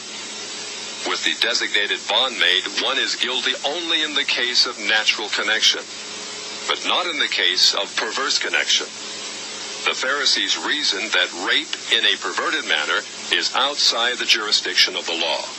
Normal rape, however, was punishable. In Babylon, sexual perversion of every kind had been a way of life for millenniums. The Pharisees were deeply influenced by such practices. In three of the major treatises of the Talmud are found extensive passages which give legal endorsement to seduce and marry three-year-old baby girls. In fact, many of the greatest rabbis of the Talmud, including Simeon ben Yohai, upheld this privilege. Today in Israel, thousands of Jews go to Meron every year to venerate the memory of Simeon ben Yohai, one of the most respected rabbis in the history of Judaism. I went to the public library, found the volumes of the Babylonian Talmud that they had there, opened them up, and found this irrefutable, undeniable proof that the Talmud, the Jewish holy book, condones and encourages pedophilia. Kethuboth 11b says, When a grown up man has intercourse with a little girl, it is nothing. For when the girl is less than this, it is as if one puts the finger into the eye. Sanhedrin 55b says, Come and hear, a maiden aged three years and a day may be acquired in marriage by coition, and if her deceased husband's brother cohabits with her, she becomes his. Sanhedrin 69a says, A maiden aged three years and a day may be acquired in marriage by coition. Coition means sexual intercourse. Yebamot 60b says, A proselyte who is under the age of three years and one day is permitted to marry a priest, for it is said, But all the women children that have not known man by lying with him keep alive for yourselves. So there you have it. You can go to the library and do the same thing I did. The real question is, though, what are you going to do about it?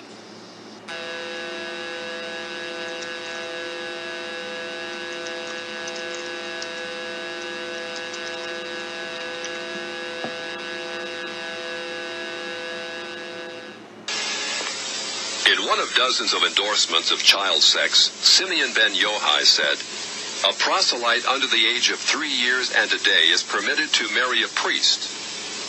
Agreeing with Ben Yohai, the great Rabbah said, When a grown up man has intercourse with a little girl, it is nothing. For when the girl is less than this, three years and a day, it is as if one put the finger into the eye.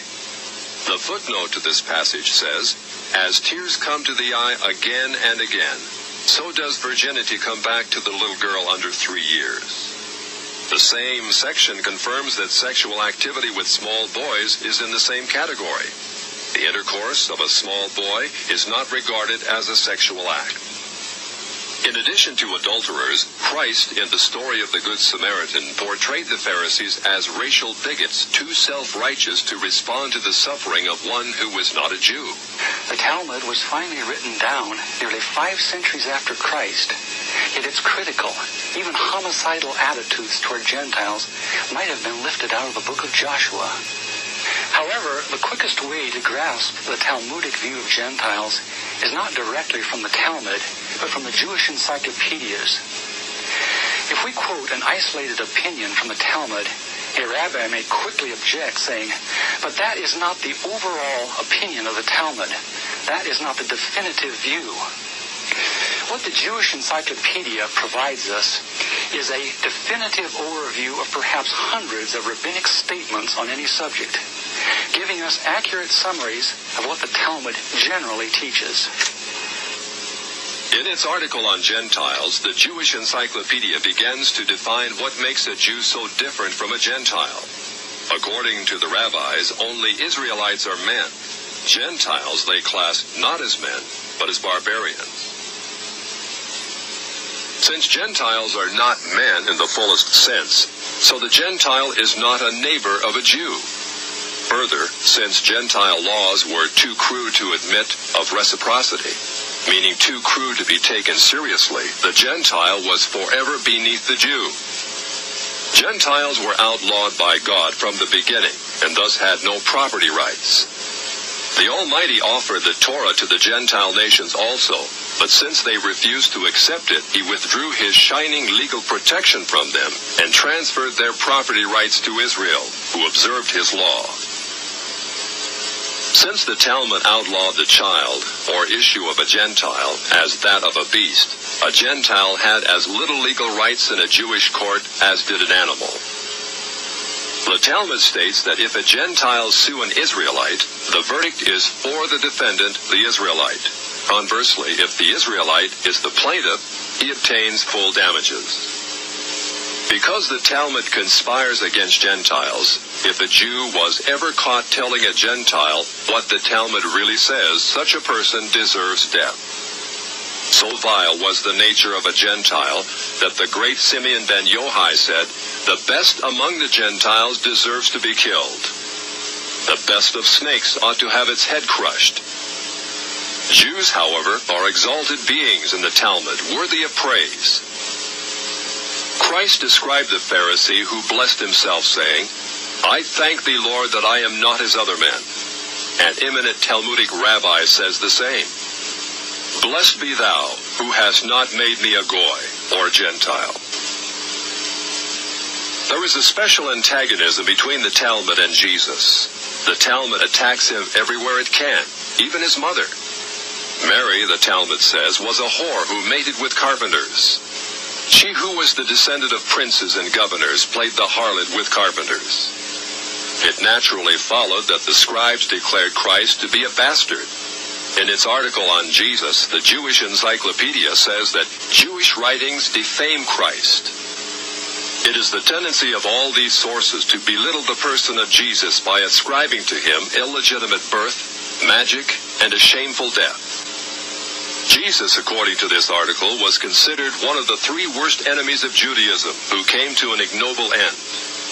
The Talmud says they subjected him to four deaths stoning, burning, decapitation, and strangling. The Talmud also says he is now in hell, punished with boiling hot excrement. What is Christ's advice as he speaks to us out of hell? The Jewish Encyclopedia quotes Jesus as telling us above all to bless the Jews. He says, Further their well-being. Do nothing to their detriment. Whoever touches them touches even the apple of his eye. Christians, as followers of the false prophet Jesus, also deserve death. The Jewish Encyclopedia again recaps the Talmud's position. A Gentile observing the Sabbath deserves death. It says the Talmud's hatred was probably directed against the Christian Jews. These Judeo-Christians, evasively called min, minut, or minim, were considered by the rabbis to be the most dangerous form of heretics of ancient times. The New Testament Gospels were writings which the rabbis considered more dangerous to the unity of Judaism than those of the pagans. A Talmudic rabbi said, the writings of Christians deserve to be burned, for paganism is less dangerous than minut or Christianity. The Jewish Encyclopedia, in its article on men, continues to illustrate the Talmudic hatred of Christianity. Again, we must remember, minim usually indicates the Judeo-Christians. It was forbidden to partake of meat, bread, or wine with the Christian. Scrolls of the law, tefillin, and mezuzot written by a Christian were burned. An animal slaughtered by a Christian was forbidden food. The relatives of the Christian were not permitted to observe the laws of mourning after his death, but were required to assume festive garments and rejoice. The testimony of a Christian was not admitted in evidence in Jewish courts, and an Israelite who found anything belonging to one who was a Christian was forbidden to return it to him. The Pharisees, through their Talmud, thus gave the Jews an ethic which encouraged bigotry and isolation. Hi, everybody, and also I, be- I hope that my English will be enough to explain what's my question. Okay, we just learned about the Moshe how he helped all the Jewish people go through the Egypt and through the Red Sea. So why we have to believe that's the God to the version that's the God or miracle help to Moshe to take all Jewish people and walk through the sea while we don't believe that Jesus walked through the sea. The question is we're just starting about Moses, but we do know that later on in the story, well, at the rate we're going, it might be in two years from now, Moses is going to lead the Jews out of Egypt and will cross the Red Sea. So why do we believe that Moses led the Jews to the Red Sea, but we don't believe that Jesus walked on water? Well, very simply, why, why don't you go back a little further? Why do you believe that Moses uh, in the Torah, the Old Testament, why not believe in the New Testament? That's the same question. Go back even to further and, and more basic question, not just one action of splitting the sea and walking on the water. Go back and ask why do we believe in the Old Testament? Why don't we live in the New Testament? Ask that question. That'll answer this question too. And this answer is very, very simple because that is very important to know. The big difference between the Jewish tradition and the non-Christian or any other religion, religion is that at the time that God gave the Torah to Mount Sinai, there were millions of people that witnessed it. They saw God coming down with the lightning and the thunder, speaking to Moshe Rabbeinu, and all the action that happened at that time, that God spoke to them, they heard his speaking, the voice speaking to them, was witnessed by millions of people. By any other religion, for instance, Yoshka that retired, I don't want to say his name, Yoshka that you're talking about, he was not witnessed by anybody. Maybe one or two of us, he had five disciples, and they decided that he is God's son and the whole thing that the belonging story about, you know, about he's the son of God and the whole Trinity, the whole thing. So this was uh, something that was made up by one person, a few people. They came along and told people, hey, look what happened. God changed his mind. He gave a new law, took away the old Torah, gave a new Torah. What are you talking about? God came down with millions of people, gave the Torah, and they told the children afterwards, millions of people t- tens of thousands of people gave over to every, every generation, the next generation. And this is the true Torah that God gave. Nobody's can come along and say, a guy made up a story that, you know, that God changed his mind and I'm a son of God. And he's, what are you talking about? What? He's come along and believe in a story like that. Someone walking to say, I'm the son of God. Even if he makes miracles. He can make miracles. Maybe made, made miracles. God tells us in the Torah. If somebody comes up and tells you, this changed the Torah and he makes miracles, don't believe him. He can make miracles, but he is not my shaliach. He's not my emissary. He's not my person giving over to you. I gave my man as Moshe Rabbeinu. Moses gave the Torah to the Jewish people. God will never change his mind, and this is the true religion. And we have millions of people saw. So anything about, about the New Testament, New Testament is false. There's no no truth to it. It says by a few people that came along, and they talked a lot of people into it, and it's very convenient it says in the Torah openly, don't. I, there's no form. God has no form. There's no. It's not a man. He's not an animal. Not, not the heavens. Not the earth. They come along. No, he's God. For, for Ten Commandments. It says don't believe in any other forms of, of, of, of, of God. God is no form. They come along now. Oh, the Son of God is a form, is a person. So this is why we don't believe in the New Testament. It's null and void. Seems somebody didn't get the gist of it, so I'm going to try to recap quickly. I think they, I, I'm, I'm going to try to be the ants. Maybe everything was a sign or hurricane, but uh, but uh, so her question is, why do we believe that it was a miracle? What? Why do we believe it was a miracle that the sea split? Maybe it was a tsunami that happened to come by just at that time, which is also a miracle. Which would also be a miracle, right? Angel, that would also be a miracle. Tsunami came and split just, that's how God works, right? Well, we know because God exactly. told Moshe, they told it and, from before. No, but I'm saying if there was a, if the sea split by some act of nature. Just when the Jews had to go by and the Jews went through, and then as the Egyptians came in, it's, it bears down on them, that would also be a miracle. Yeah, we, we could say, well, I don't know, that. it wasn't a miracle. I mean, everything's a miracle. Once you believe in God, everything's a miracle. I'm saying over here, nobody can, can say that because it says in the no, Torah, she's saying, well, who says it was it a miracle? said from before, God said to Moshe Rabbeinu, put your hand, staff, and split the sea. It's going to split. He told him in advance. If, it happen, if it's a natural uh, phenomenon that by itself, you can't predict it's going to happen. God said from before, I'm going to make the, the sea split. So it wasn't a thing that happened all of a sudden by itself. There was four that this is what's going to happen. So uh, just like all the ten plagues were t- t- told from before, each one, blood, is blood. Told from before, it's going to be blood, became blood. So everything was foretold from from the very beginning. So but, but we know it wasn't a, a, natural phenomenon; it was something that, that God made things.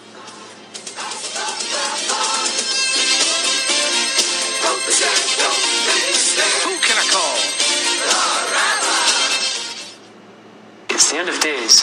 You're going to need the iron of Esav, which represents Edom, which is the west, uh, Europe, and the Americas, to get intermixed with Ishmael, which is basically Arabs and, and Muslims. How in the world was this ever going to happen if not for this refugee crisis? At the end of days, you're going to have this intermixing between Esav, Edom, which is the west, and the east, which is the Muslims and the um, and, and the Arabs, making this through this influx into the world. And they're going to have children, you know, I don't want to say by the dozens, but they're going to have a far larger birth rate than the indigenous people there, and they're going to sort of conquer by number. And there are many different sources for this. Um, one of them in uh, in Yehezkel, chapter 14, and many other sources as far as this is concerned, where it's mentioned very, very um, vividly what will happen to the Jews and what will happen to Jerusalem and what will happen to the world at that time, where there will be many, many people killed and so on and so forth. So the idea of having these refugees come into Europe, it's no longer a matter of whether it's right or wrong. It's just simply fulfillment of what it was meant to be all along. It's the fulfillment of you know, the rehazal and the prophecies. This has to happen, and this is just another sign that we are nearing, you know, the completion of the tikkun of the entire world. And Hashem wrote in the Torah like this: "Hen goyim kemar midli, ukeshachak moznaim nechshavu." Translation. The difference between a Jew to a goy, to a non-Jew, and we are talking now even the most righteous goy, not an idol worshipper, a great Gentile person, great personality, loving Jew, respecting God, everything fine with him. But this is a Jew compared to him, according to the book of God. The Jew is like the water that you bring from the lake in the bucket. And the Gentile is the few drops that stick to the side of the bucket when you put it down. And the second comparison is when you go to the market to buy vegetables in many countries, in Israel it's still like this until this moment, you tell him, give me one kilo of cucumbers, which is about 10 pieces. So what does he have? He has a mechanical scale, not electronic. Some places already have electronic, but he has this old-fashioned mechanical scale, and he has a weight that is 1,000 gram. It's one kilo, 2.2 pound. He put it on one side, and then he begin to put cucumbers on the other side. Once the scale is balanced, he put it in a bag, he pay him, and that's the end of it. Hashem say, you know what's the difference between you, the Jew, to a non-Jew? You are the weight for me, and he is the one gram that fall over the ears to the side. Which means, if you take the weight that's supposed to be a thousand gram and you put it in a precise electronic scale, very, very, you know, precise scale, it's never going to be a thousand gram. 999, 997. Over the years, the corners are rubbing off. It's one gram after one year, another gram after two years. After a few years, it may be 990 grams. But no customer care about this one or two grams. What is it? Another little piece of the cucumber? Nobody cares. It's a thousand grams. A thousand grams. 997. Fine. Let me go. Don't waste my time. This is what Hashem say. You are the weight for me. He is the little piece who fell on the floor that nobody care. And you want to be him?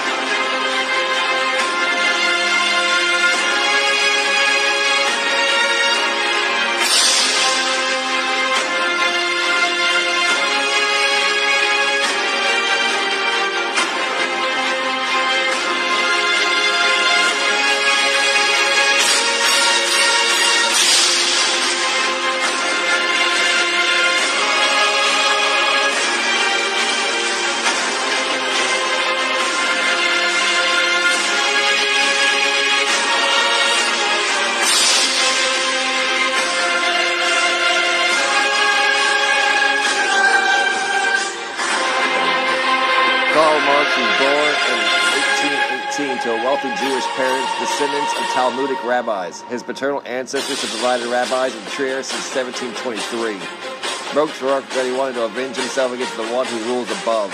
He joined the Satanist church and was said to be in contact with the demon Shiloh. His early writings mention the name Oulanem, which is a ritualistic name for Satan. A friend of Marx wrote in 1841 that Marx called the Christian religion one of the most immoral of religions. The Communist Manifesto, Karl Marx's anti-capitalist work that formed the basis of Marxism, was published in February 1848. Karl Marx's Jewish name was Moses Mordecai Marx Levy.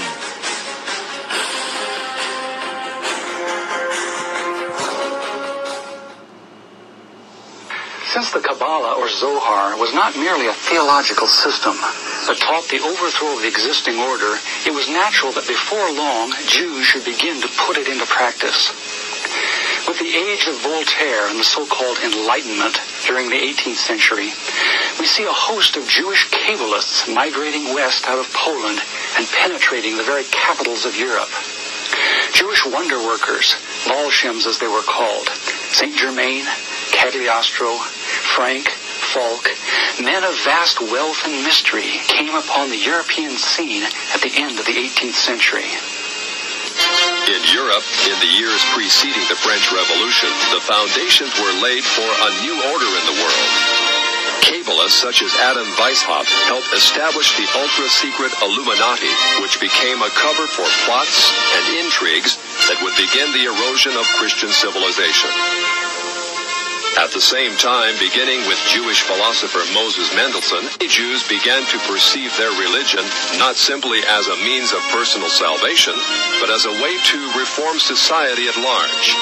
Many Jewish activists said that, starting with such revolutionaries as Moses and the prophets, Israel had always had the social objective of righting injustice and taking the part of the downtrodden. It was the duty of every Jew, they said, to come to the aid of the oppressed working masses, called the proletariat, in their historic struggle against capitalistic bondage. Many Jews thus came out of the ghetto and took part in all the great revolutions of the 19th century, including the Revolution of 1829 and the Revolution of 1848. Thus not surprising that as the 20th century dawns, we find Jews turning their attentions to the overthrow of one of the last monarchies still opposing Jewish advancement, the Romanov dynasty of Russia. It is well known that the Jews had long hoped to overthrow the Tsar. It was natural then that Jewish philosophers such as Moses Hess and Karl Marx should contrive a philosophy that could make such overthrow possible. It was also natural that international Jewish bankers of New York, London, and Hamburg should finance it. The U.S. State Department, in its three-volume report on the origins of communism in Russia, published in 1931, reveals how Jewish-controlled German banks, under the leadership of Max Warburg, conspired as early as 1914 to send large payments to Lenin, Trotsky, and others in their attempts to bring down the Tsar. As part of this conspiracy, Jacob Schiff, head of the New York Jewish banking house of Kuhn Loeb, invested at least 20 million, which would be close to $1 billion today, toward the establishment of Bolshevism in Russia. In its article on socialism, the Jewish Encyclopedia, published in 1905, freely admits that Jews in Russia were ripe for revolution. In Russia, it, socialism, has become a movement of the Jewish masses. The later Encyclopedia Judaica tells us the communist movement and ideology played an important part in Jewish life, particularly in the 1920s and 1930s, and during and after World War II.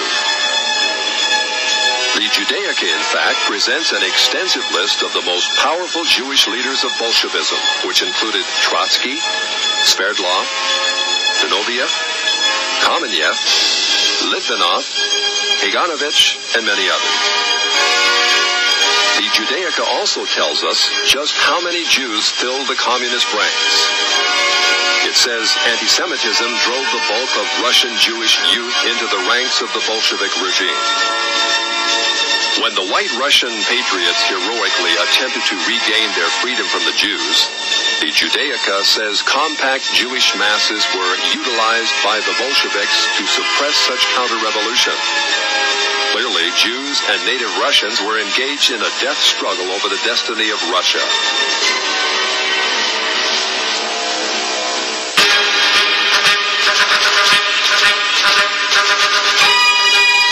Unfortunately, the Jewish masses won.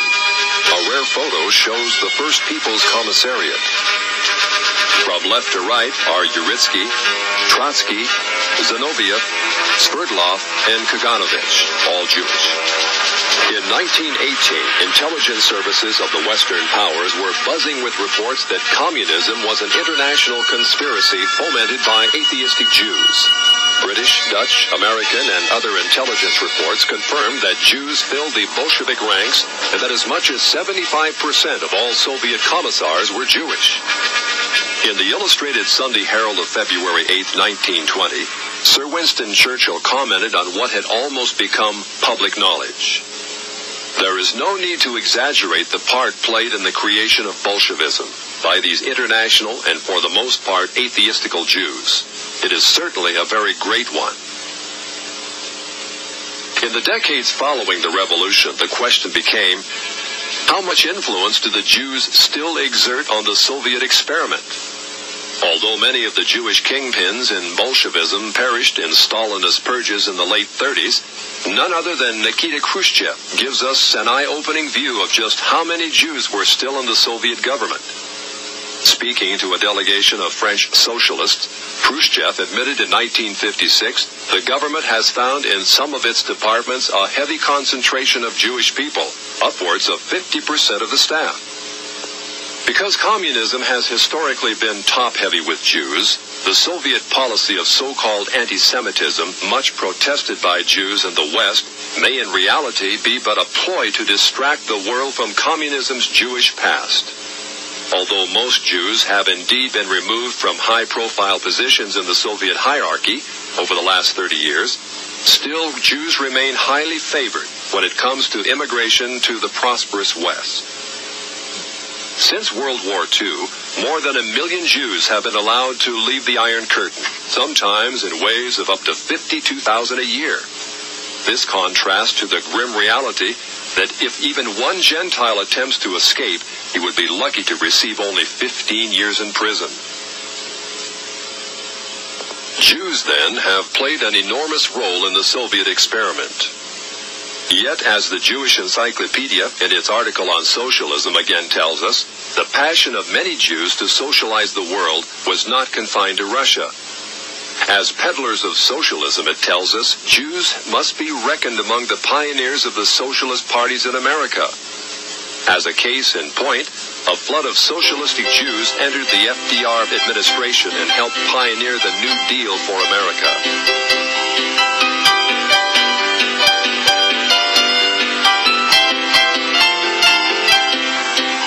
Encyclopedia Judaica says Roosevelt's liberal policies endeared him to the Jewish community, which shared with him an overriding commitment to the welfare state.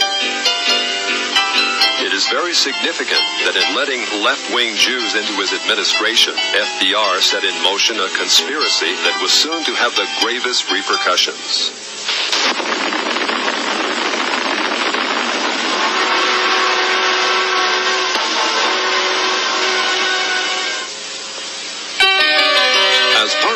Policies, FDR hired a German communist, Klaus Fuchs, a scientific genius who helped mastermind the atomic bomb. Yet Fuchs also headed a ring of eight highly influential Jews who delivered the entirety of our atomic technology to the Soviet Union in the early 1950s. They included Julius and Ethel Rosenberg, David Greenglass, Harry Gold, Sidney Weinbaum, Morton Sobell, and others. Of the ten convicted for espionage, no less than eight were Jewish.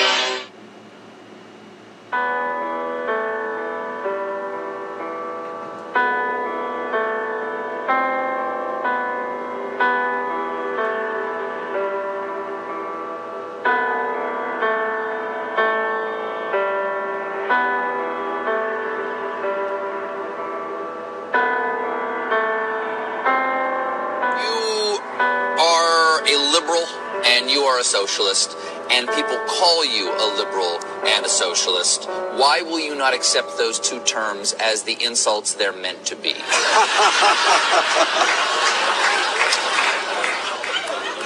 I prefer the term actually to be a progressive, and I'll tell you why.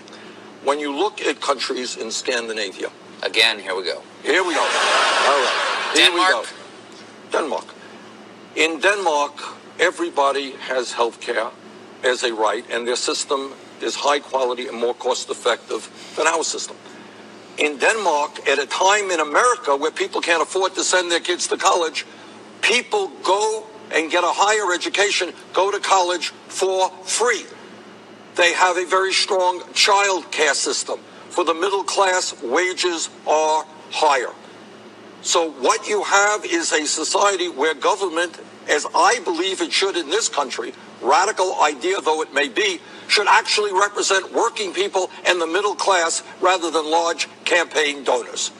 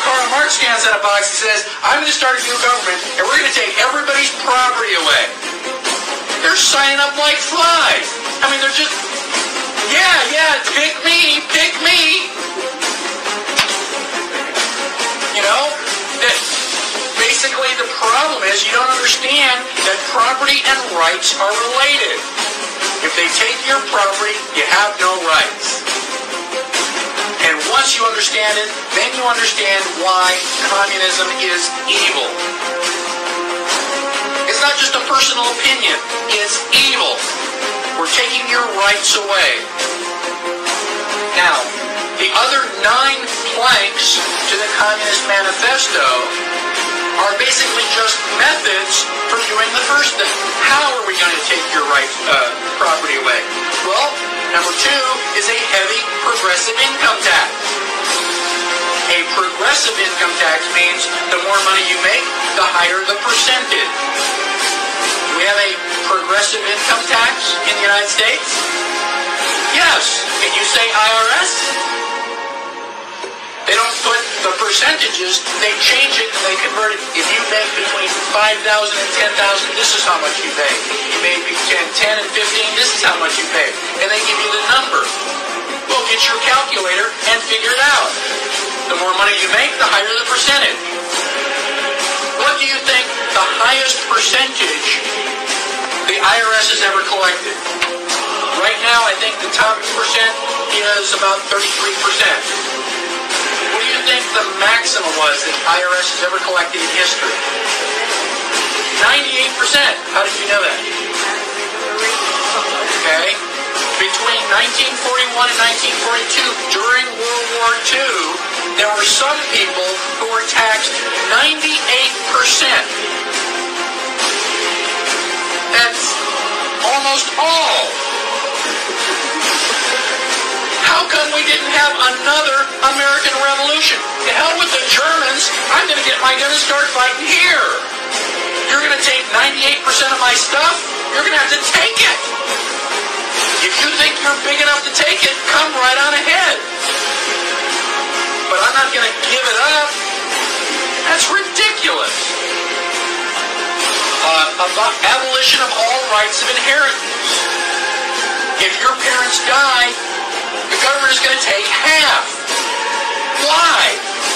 What did they do to get half? They just want to make sure that your parents don't leave you a million dollars so that you can get more and more money. It's a lot easier to become a multimillionaire if mom and dad leave you one to start with. We don't want that to happen. Uh, confiscation of all property of immigrants and rebels. You ever fly internationally, you gotta fill out a card. If you're carrying more than $10,000, they'll take it. You want to leave the United States and go live someplace else? Goodbye. Leave all your money here. A central bank.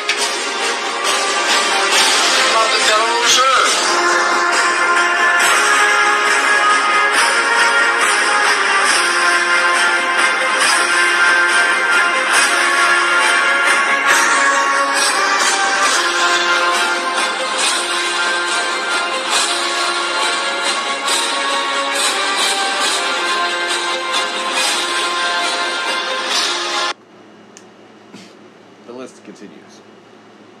Extension of factories and instruments of production owned by the state, the bringing of cultivation of wastelands, and the improvement of soil generally in accordance with a common plan.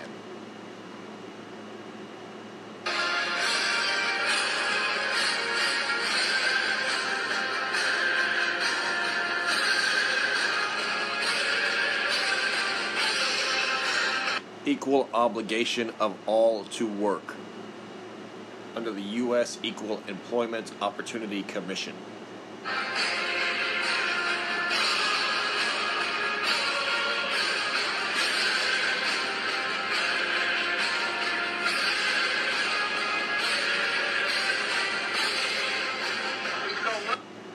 Combination of agriculture with manufacturing industries. Items in the Communist Manifesto are here in the United States right now. Did you know that you live in a communist country? Free education for all children in government funded schools. Are you glad that you live in a communist country? What are you going to do about it?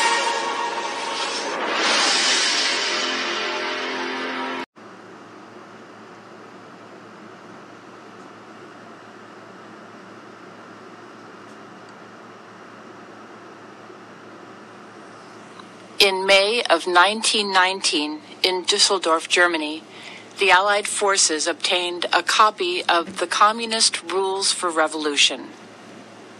Rule number one corrupt the young, get them away from religion, get them interested in sex, make them superficial, and destroy their ruggedness.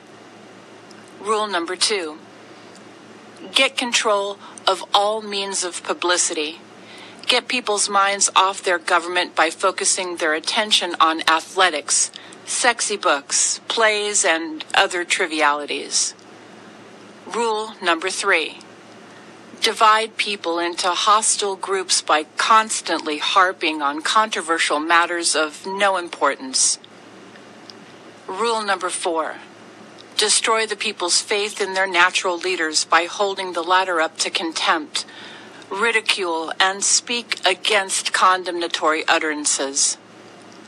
Rule number five always preach true democracy, but seize power as fast and ruthlessly as possible. Rule number six by encouraging government extravagance, destroy its credit, produce fear of inflation, rising prices, and general discontent. Rule number seven foster strikes in vital industries, encourage civil disorder, and foster a lenient and soft attitude on the part of government toward these disorders. Rule number eight by special argument, cause a breakdown of the old moral virtues honesty, sobriety, continence, faith in the pledged word, ruggedness. And finally, rule number nine cause the registration of all firearms on some pretext with the view of confiscation of them and leaving the population helpless. For the daily U.S. and international news, this has been Headlines with a Voice.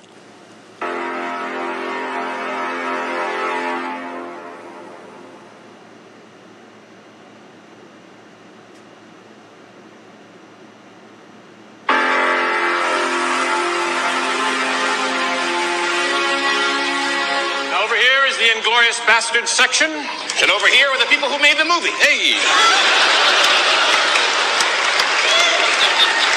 In Inglorious Bastards, Christoph Waltz played a Nazi obsessed with finding Jews. Well, Christoph,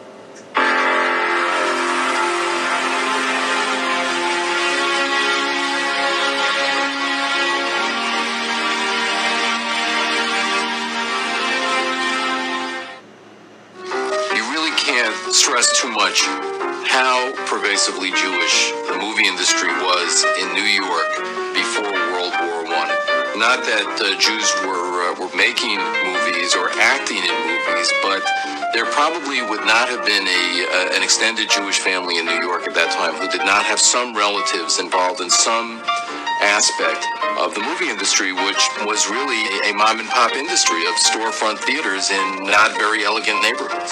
My dad was president of Paramount for almost 30 years. The way he got into the business was quite wonderful. My grandmother, who raised eight children in two rooms above a fish and produce market in um, a Jewish ghetto in Chicago called Maxwell Street, she came rushing and said, Bonnie, Bonnie, you have to come here quickly. I have the most wonderful business. And she was going on and on and on. And she got him on a trolley car and took him to a kind of storefront Nickelodeon theater. And on the way there, she told him that this was the greatest business in the world because the people paid the money before they got the goods. At the turn of the century, movies reflected the vision of America shared by Thomas Edison and the other men who invented the film industry. Most of these old stock Protestants saw film as an amusement for the working classes. But in 1912, to escape Edison, the future moguls headed west to the orange groves of California. Here they found immediate success. Now, why did they move to California? I believe that they went there because California was a raw social environment. And although there was a social system in place, it was nowhere near as sophisticated and nowhere near as entrenched as the social hierarchy in Boston or New York or even Chicago, where these moguls came from. So, coming to California, they realized that they could create their own social environment. They could create an empire of their own. Not only on screen, but within their own lives and their own social environment. And that's precisely what they did. In 1915, Carl Laemmle had decided to open a very large plant in the valley north of uh, Hollywood, uh, which they called Universal City, and they got themselves a postal designation for Universal City with its own mayor and its own police force. A, a gigantic facility that includes all necessities for designing films, building sets, photographing them, editing them, costuming them, uh, writing the scripts, housing the executives, all under one piece of property, which he would people with his relatives, very famously brought over from Laupheim, uh, Germany. And they were very pleased that this was, you know, the first movie-making city in the world. Among the movie industry's 30,000 employees are men and women from nearly 300 trades and professions. Following Laemmle by 1920, Harry Cohn, Zukor, Goldwyn, Fox, and Mayer had set up their own studios golden shtetls, where each was clearly in charge. Harry Warner, who with three of his brothers brought sound to the motion picture, was born in Poland. I was Jack Warner, youngest of the Warner clan, and then the senior member of the film-famed brothers. Also from Poland was Samuel Goldwyn, born Goldfish. Although Goldwyn never ran a major studio, he was perhaps the biggest and best known of the independent Hollywood producers. Universal founder Carl Laemmle came from a small town in Germany.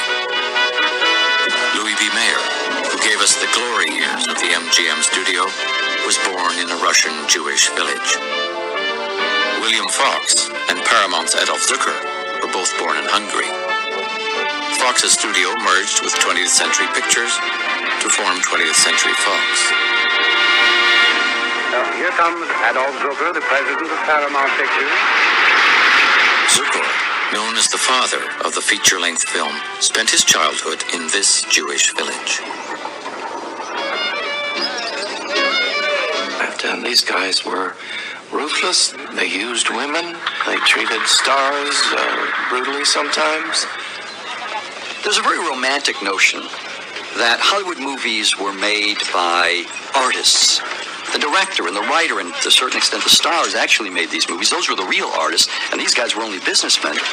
I would place the artistic sensibility not with the director, but with the studio head. And for those who say, well, this is ridiculous, I would say, from beginning to end, the executive had the primary input into the picture and supervised every aspect of production over and above the fact that beyond any individual picture, it was the executive who created the entire studio apparatus. Every producer who worked there, every director who worked there, every writer who worked there, and every star who worked there was part of the larger system that was created by the Hollywood Jews. I'm not sure that there was an, quote, American dream before the Jews came to Hollywood and uh, invented it. Um, what you had was a westward movement, and you had the idea of freedom, but you didn't have uh, what we have today, which is a popular culture that creates uh, dreams. That's a dream factory. Once the studios were in place, the Jewish moguls produced hundreds of feature length films each year. Movies that presented America with a new vision of itself. A vision that was very different from that of the establishment filmmakers of the Edison Trust. They got to put their hopes and aspirations and mythologies about what a perfect life would be like, which is something I think people probably spend a long time thinking about when they have a very imperfect life with a great deal of persecution, disempowerment. You know, what would the system be if we could make it up and show it to you? you know, what would the system be if we could make it up and show it to you? you know, what would the system be if we could make it up and show it to you? Two infant boys have gotten the herpes virus after they got circumcised. Uh, now authorities, including the health department, are investigating this case. Now they were circumcised uh, by an Orthodox Jewish family. It was part of their tradition. And part of the problem is after the circumcision took place, uh, they applied something known as direct oral suction. Britza Bapet is a practice that Orthodox Jews do when they circumcise baby boys. After they cut off the foreskin, they the, the mohel, the circumciser, uh, sucks the blood from the penis to, to sort of clean the wound. This this practice really shocks people when they first hear about it, but it's it's a rigorously defended practice uh, amongst Orthodox Jews. Are you saying to me that you can put a kid's cut dick in your mouth and it not be illegal? What's it? That is outrageous, isn't it? It's fucking outrageous.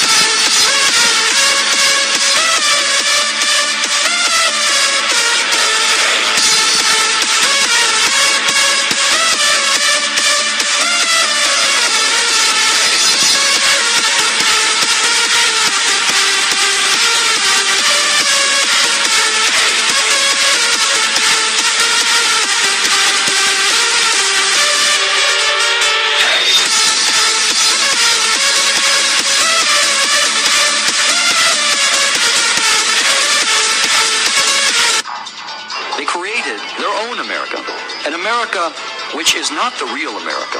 It's their own version of the real America. But ultimately, this shadow America becomes so popular and so widely disseminated that its images and its values come to devour the real America. And so the, the grand irony of all of Hollywood is that Americans come to define themselves by the shadow America that was created by Eastern European Jewish immigrants who weren't admitted to the precincts of the real America. In the 1920s and 30s, movie houses became temples of the new Hollywood religion. Jewish values made kitsch. 75% of all Americans went to the movies at least once a week. This kind of movie going was religious because it had to do with worship. It had to do with the screen being larger than you were, uh, and you being in awe of what you were looking at, and feeling a certain reverence for it. And so there was, maybe you could say, a bogus spirituality, but it was a spirituality still that was believed in. Hollywood culture is the dominant culture. It is the fantasy structure that we're all living inside.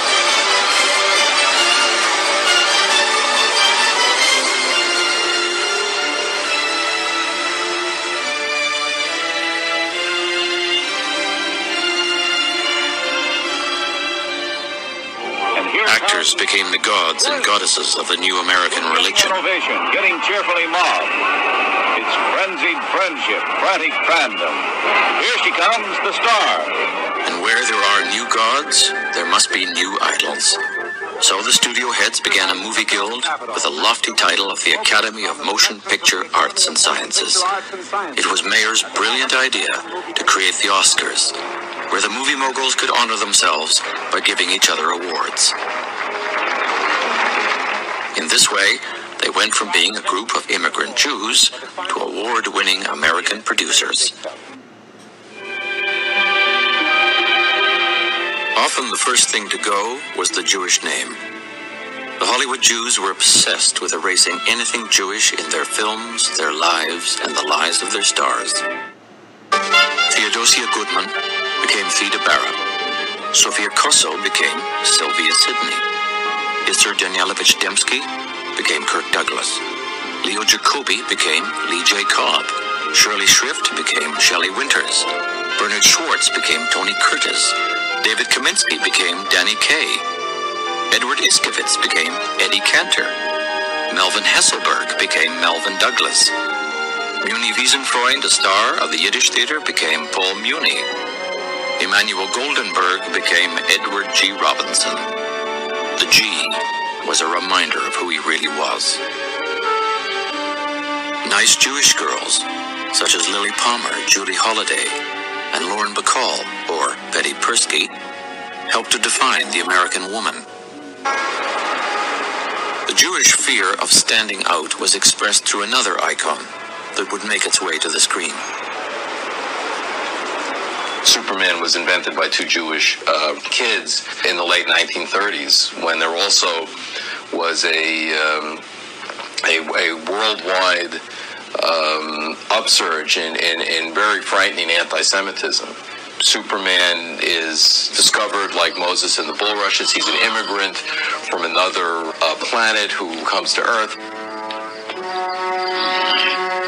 He has his identity as a, as a, as a mild mannered intellectual, but really underneath he's the man of steel. I think that's a very suggestive Jewish fantasy. It's almost as if he's passing all the time. While the Jew felt like an alien in America, Superman was a real alien. This looks like a job for Superman. Yet incredibly, he is the only superhero who manages to keep his identity secret without wearing a mask.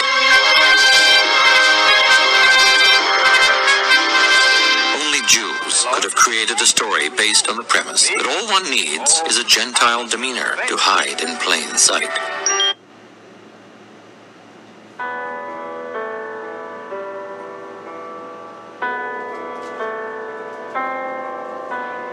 At home, Americans feared red subversion. Congress revived the House Committee on Un-American Activities. In 1947, the committee investigated Hollywood, factory of America's imagination. Have you ever observed any communistic information in any scripts? Well, I have turned down quite a few scripts because I thought they were tinged with communistic ideas. They uh, haven't attempted to use me, I don't think, because apparently um, they know that I'm not very sympathetic to communism. There has been a small group within the Screen Actors Guild which has consistently opposed the policy of the Guild board and officers or the Guild itself as evidenced by the vote on various issues. That uh, small clique uh, has been referred to, has been discussed as more or less following the tactics that we uh, associate with the Communist Party. I had my way about it, they'd all be sent back to Russia or some other unpleasant place. April 1944. The Biltmore Hotel, Los Angeles. Members of the Motion Picture Alliance for the Preservation of American Ideals meet secretly with investigators from Washington's Un-American Activities Committee. Alliance had been formed a few months earlier by Walt Disney and a group of Hollywood ultra-conservatives dedicated to stemming the communist tide. A lot of famous names were involved in it. A lot of them uh, uh, really believed that uh, communism was taking a hold in our schools, in, in our movies. Disney and his MPA colleagues had drawn up a list of suspected communists working in the film industry.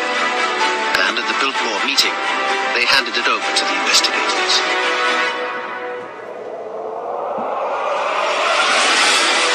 These are the Hollywood Ten. These eight. These two.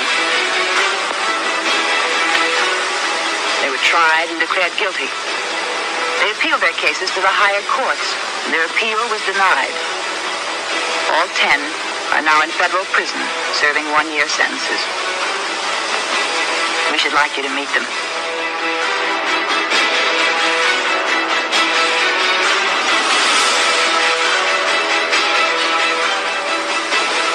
Albert Maltz, 41 years old, born in Brooklyn. Lester Cole, born in New York City, 45 years old. Samuel Ornitz, 60 years of age, born in New York, novelist and screenwriter. Alvah Bessie, born in New York, age 46, newspaper man, novelist, critic, and screenwriter. Herbert Biberman, 50 years old, born in Philadelphia. John Howard Lawson, born in New York City, 56 years old. Are you a member of the Communist Party? Or have you ever been a member of the Communist Party? It's unfortunate and tragic that I have to teach this committee the That's basic principles of Americanism. That's not the question. The question is, have you ever been a member of the Communist Party? I'm framing my answer in the only way in which any American citizen can frame his Then you answer to denied- the question then you- his absolutely invades Then you mind. deny, do, you, you refuse to answer that question. Is that correct? I have told you that I will All right. temper my beliefs, my affiliations, and Here's everything witness. else. you ever been a member of the Communist Party? It is perfectly clear to me, gentlemen, that if you continue in this uh, Now, particular fashion, will you direct the you have only one question? You idea. answer the question. And that You is to answer cause the question. strife in the industry. You're excused.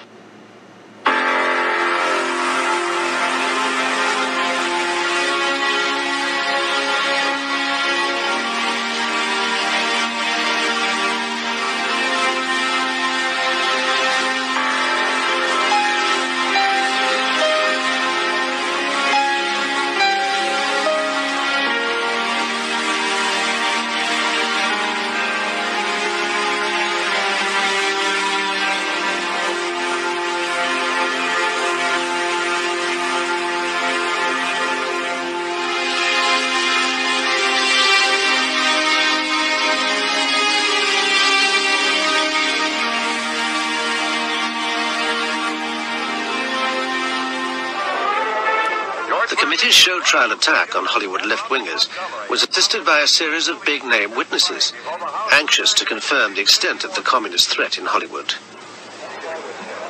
Several of the so-called friendly witnesses came from the ranks of Disney's Motion Picture Alliance. And on October the 24th, 1947, after a session with Ronald Reagan, Disney himself took the stand. I, I don't believe it's a political party. I believe it's an un-American thing.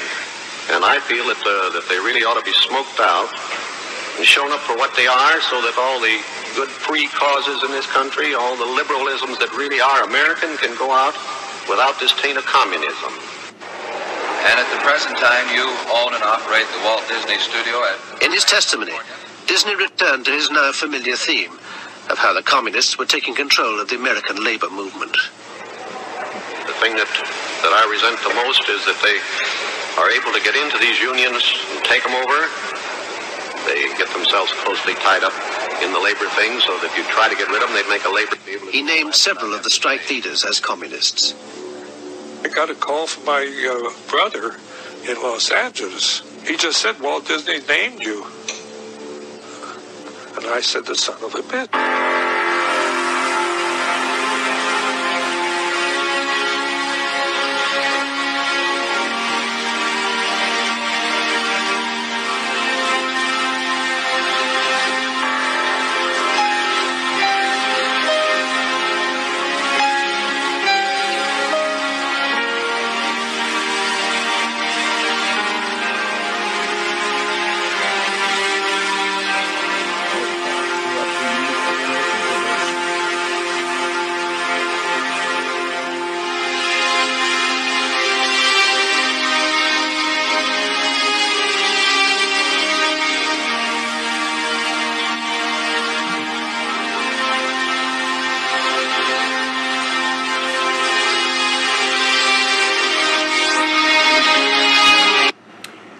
1919, Allied forces discovered a document in Dusseldorf, Germany, with a list of 10 rules on how to weaken a country in its existent form and replace it with a communist revolution.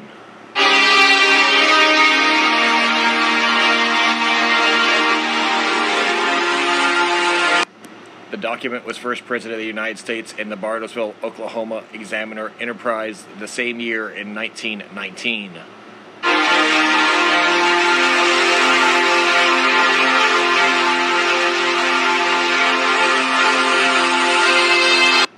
Almost 20 years later, in 1946, the Attorney General for Florida obtained them from a known member of the Communist Party, acknowledging that the rules were then still a part of the Communist program for the United States of America.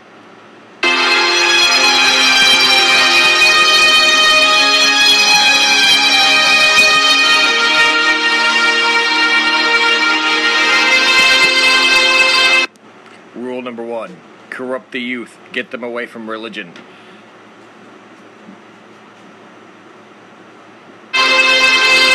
Get them interested in sex, make them superficial, destroy their ruggedness.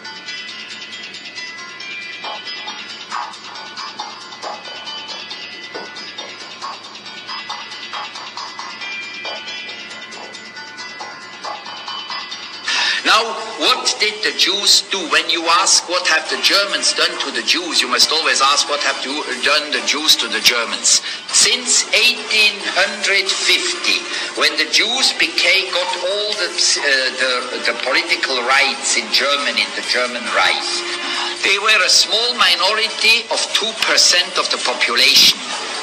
They were a small minority. This small minority managed to control about 50% of the media, to have a tremendous influence in movie and in uh, theater and in literature. They were overrepresented.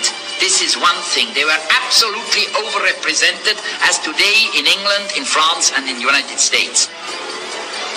Then the third point, which was psychologically the most dangerous of all, they have introduced into German art and culture and theater and movie decadence, immorality. The first homosexual theaters, plays, were made in Berlin in the 1920s. The first adultery theater plays were made in the 1880s and 1890s, 100 years ago, by Jewish authors.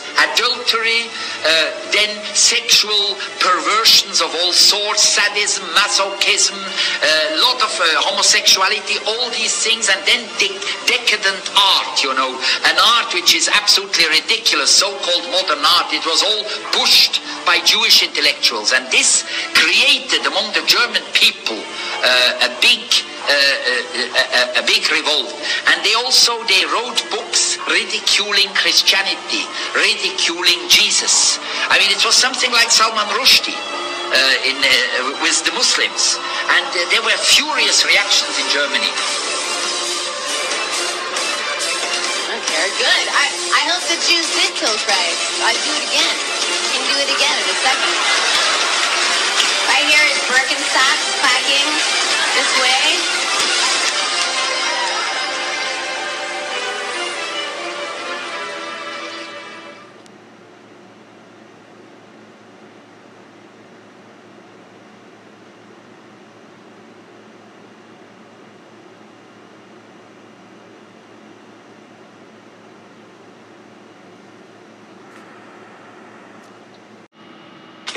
Told you about a fringe sect that advocates for Israel's extinction, attends Holocaust denial conferences, and hangs out with terrorist groups, you'd probably think I was talking about radical Islamists or white supremacists.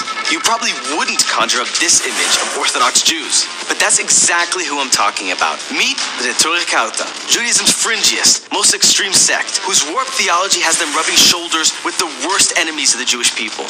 So here's the million dollar question Why would any Jew, especially a religious Jew, oppose their own self determination, jeopardize their own safety, and ally with anti Semites against their own people? Disagreement amongst Jews isn't anything new. As the saying goes, two Jews, three opinions. Still, most Jews agree that Neturei Karta's opinions are beyond the pale. Make no mistake, even the most devoutly anti-Zionist Jews shy away from Neturei Karta's subversive tactics. Hold up, devout anti-Zionist Jews? Isn't that kind of an oxymoron? After all, if you're even remotely familiar with Judaism, you know that longing for Zion is embedded in our cultural and spiritual DNA. But for some Jews, there's a distinct difference between the Zion of our liturgy and the Zionism of Israel's founding fathers. And it's that gap between our prayers and our political reality that powers Neturei Karta's activism. Hold up, let me explain. Early Zionist leaders were mostly secular and largely concerned with the practical realities of building a state, a home for global Jewry. For them, spiritual liberation depended on the Jewish people's physical liberation. But devout Jews wrestled with the theological issues of building a Jewish state. And while many religious Jews saw a deep spiritual value in the establishment of a modern Jewish state, others disagreed strongly. See, religious Zionists believe that the creation of the state of Israel represents the first miraculous step in the coming of the Messianic era. But religious anti-Zionists, like the Neturei Karta, think they've got it all wrong. That only the Messiah can rebuild the Jewish homeland. In their words, we are in exile by divine decree and may emerge from exile solely via divine redemption. From the Neturei Karta's perspective, the Zionists who built the modern state of Israel more or less took God's job and made a mockery of it, building a secular state instead of a theocracy governed by Jewish law. To quote, again from a prominent anti-Zionist website, the modern state of Israel represents a pseudo-Judaism that has replaced a divine and Torah-centered understanding of our peoplehood. So the disagreement between Zionists and anti-Zionist Jews isn't just political, it's fundamentally religious. Because where Zionist Jews believe that the modern, man-made Jewish state is an overall net positive for the Jewish people, anti-Zionist Jews believe, well, the exact opposite. This ideological difference stems in part from an obscure discussion in the Talmud about the three oaths that govern the Jewish people's relationship with God. And while many Jews consider these oaths to be symbolic, anti Zionist Jews see them as a religiously binding contract. Violate the first two oaths, and you violated your contract with God. Yikes. So, what are these oaths anyway? Number one, once in exile, Jews are forbidden to return to their homeland en masse. Number two, Jews are forbidden to rebel against the governments of the countries where they live. Number three, the world's nations are forbidden to persecute Jews too harshly. So, as political Zionism gained traction in the 20th century, some religious leaders, motivated by the first two oaths, formed anti Zionist groups in response. By 1921, Jerusalem was home to two distinct Orthodox groups who worked closely to counter the Zionist influence. For a while, these anti Zionist groups were a major thorn in the Zionist leadership side. They asked the British to rescind their support for the Zionist cause. They pledged their loyalty to the Jordanian king should he succeed in taking over the Promised Land. And they had some particularly fiery words for the Zionist counterparts. But everything changed in 1936 when Arab riots ripped throughout Palestine. Zionist paramilitaries like the Haganah did their best to defend the Jewish communities spread throughout the land. Still, hundreds of Jews were murdered, sparking a fierce debate among the anti Zionist groups. Without the Zionist paramilitaries, the Jewish death toll would have been massive. So, should the anti Zionist groups start cooperating with the Zionists? For one small band of hardliners, the answer was a clear hell no. It was these radicals who peeled off from the larger anti Zionist community in 1938 to form their own splinter group. They called themselves the Neturei Karta, Aramaic for the Guardians of the City. They held fast to their anti Zionism throughout the entire Arab revolt, which ended in 1939. They held fast through all of World War II as the Nazi war machine consumed one third of the world's Jews. For some anti Zionists, the Holocaust was a turning point, a reason to believe in a national homeland. But for the Neturei Karta, the Holocaust was a divine punishment for Zionism. The Jewish people had violated the first two oaths. They'd immigrated to Israel en masse, they'd rebelled against British rule, so God followed suit, no longer bound by the third oath to protect the Jews from harsh persecution. This is a rigid and uncompromising view of the world, one that I think most people would find pretty problematic. Still, it's not restricted to the Neturei Karta. There's at least one other anti-Zionist sect, Satmar Hasidim, that believes the Holocaust was divine punishment for Zionism. And yet, even that sect rejects the Neturei Karta. That's right. Whether religious or secular, Zionist or anti-Zionist, the entire Jewish community thinks the Neturei Karta are insane. Because though theological disagreement is practically a Jewish tradition, selling out your fellow Jews to the enemy is not. But selling out their fellow Jews is the Neturei Karta's whole MO. As the world prepared to vote on the partition of Palestine, the Neturei Karta appealed to the UN Secretary General to rescue them from the Zionist regime. Despite the Neturei Karta's best efforts, Israel declared independence on May 14, 1948. Six Arab armies, including Egypt's and Jordan's, invaded the next day. Israel won that war, but shortly after the dust cleared, the Neturei Karta's so-called foreign minister, Leib Weisfish, crossed into enemy territory hoping to petition the Arab League for weapons to fight against the Zionists. The Jordanians, to their credit, handed him over to Israel before he reached Arab League headquarters. But Weisfish set a dangerous precedent, and the Neturei Karta had made common cause with Israel's enemies ever since. Through the 1950s, the Neturei Karta tried repeatedly to make friendly contact with Israel's Arab neighbors. They finally succeeded in 1980 when Weisfish's successor, Moshe Hirsch, befriended PLO chairman Yasser Arafat.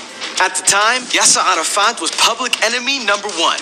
Under his leadership, the PLO orchestrated some of the most devastating attacks in Israel's history. Massacres of high schoolers and tourists and Olympic athletes, hijackings of buses and planes and cruise ships, the bombing of civilian targets. But Hirsch and the Neturei Karta more broadly saw real value in these repulsive photo ops with the PLO chairman. For one, their meetings made headlines, broadcasting the Neturei Karta's message to the world. But perhaps more importantly, Hirsch presented his cozy relationship with Arafat as proof that Jews could live and worship safely under Arab rule, negating their need for a sovereign state. This is the same twisted logic that powers the Neturei Karta's friendship with former Iranian President Ahmadinejad, with Hezbollah, with Hamas, and it's exactly why the Neturei Karta's ideology is so toxic, why even the most radical anti-Zionist groups think they're insane. The Neturei Karta weaponized their Judaism. Their appearance is their currency, and they wield it cleverly to present themselves as the real spokesmen of the Jewish people. And yet, the wider Jewish community understands that the Neturei Karta are nothing more than tokens, the pet Jews of enemy powers. Make no mistake, the groups that the Neturei Karta cozy up to are explicitly anti-Semitic. Their bombs and rockets and rhetoric do not differentiate between Zionists and anti-Zionists, but the Neturei Karta provide them with convenient cover, allowing the avowed enemies of the Jewish people to say, I'm an anti-Zionist, not an anti-Semite. It's a toxic and transparent tactic, Thank you but it works because if you didn't know anything about Judaism, and let's face it, most of the world doesn't, the Neturei Karta certainly look the part. You'd come away thinking that they represented the world's Jews when they do nothing of the sort. They're selling out the Jewish people by lending a Jewish seal of approval to the vilest ideas, all while insisting that they're not a violent group, that they're working towards the peaceful dismantling of the Jewish state. It's a brilliant bit of trickery because the Neturei Karta don't need to call for violence. Their allies in Iran and Lebanon and Gaza are more than committed to doing their dirty work for them.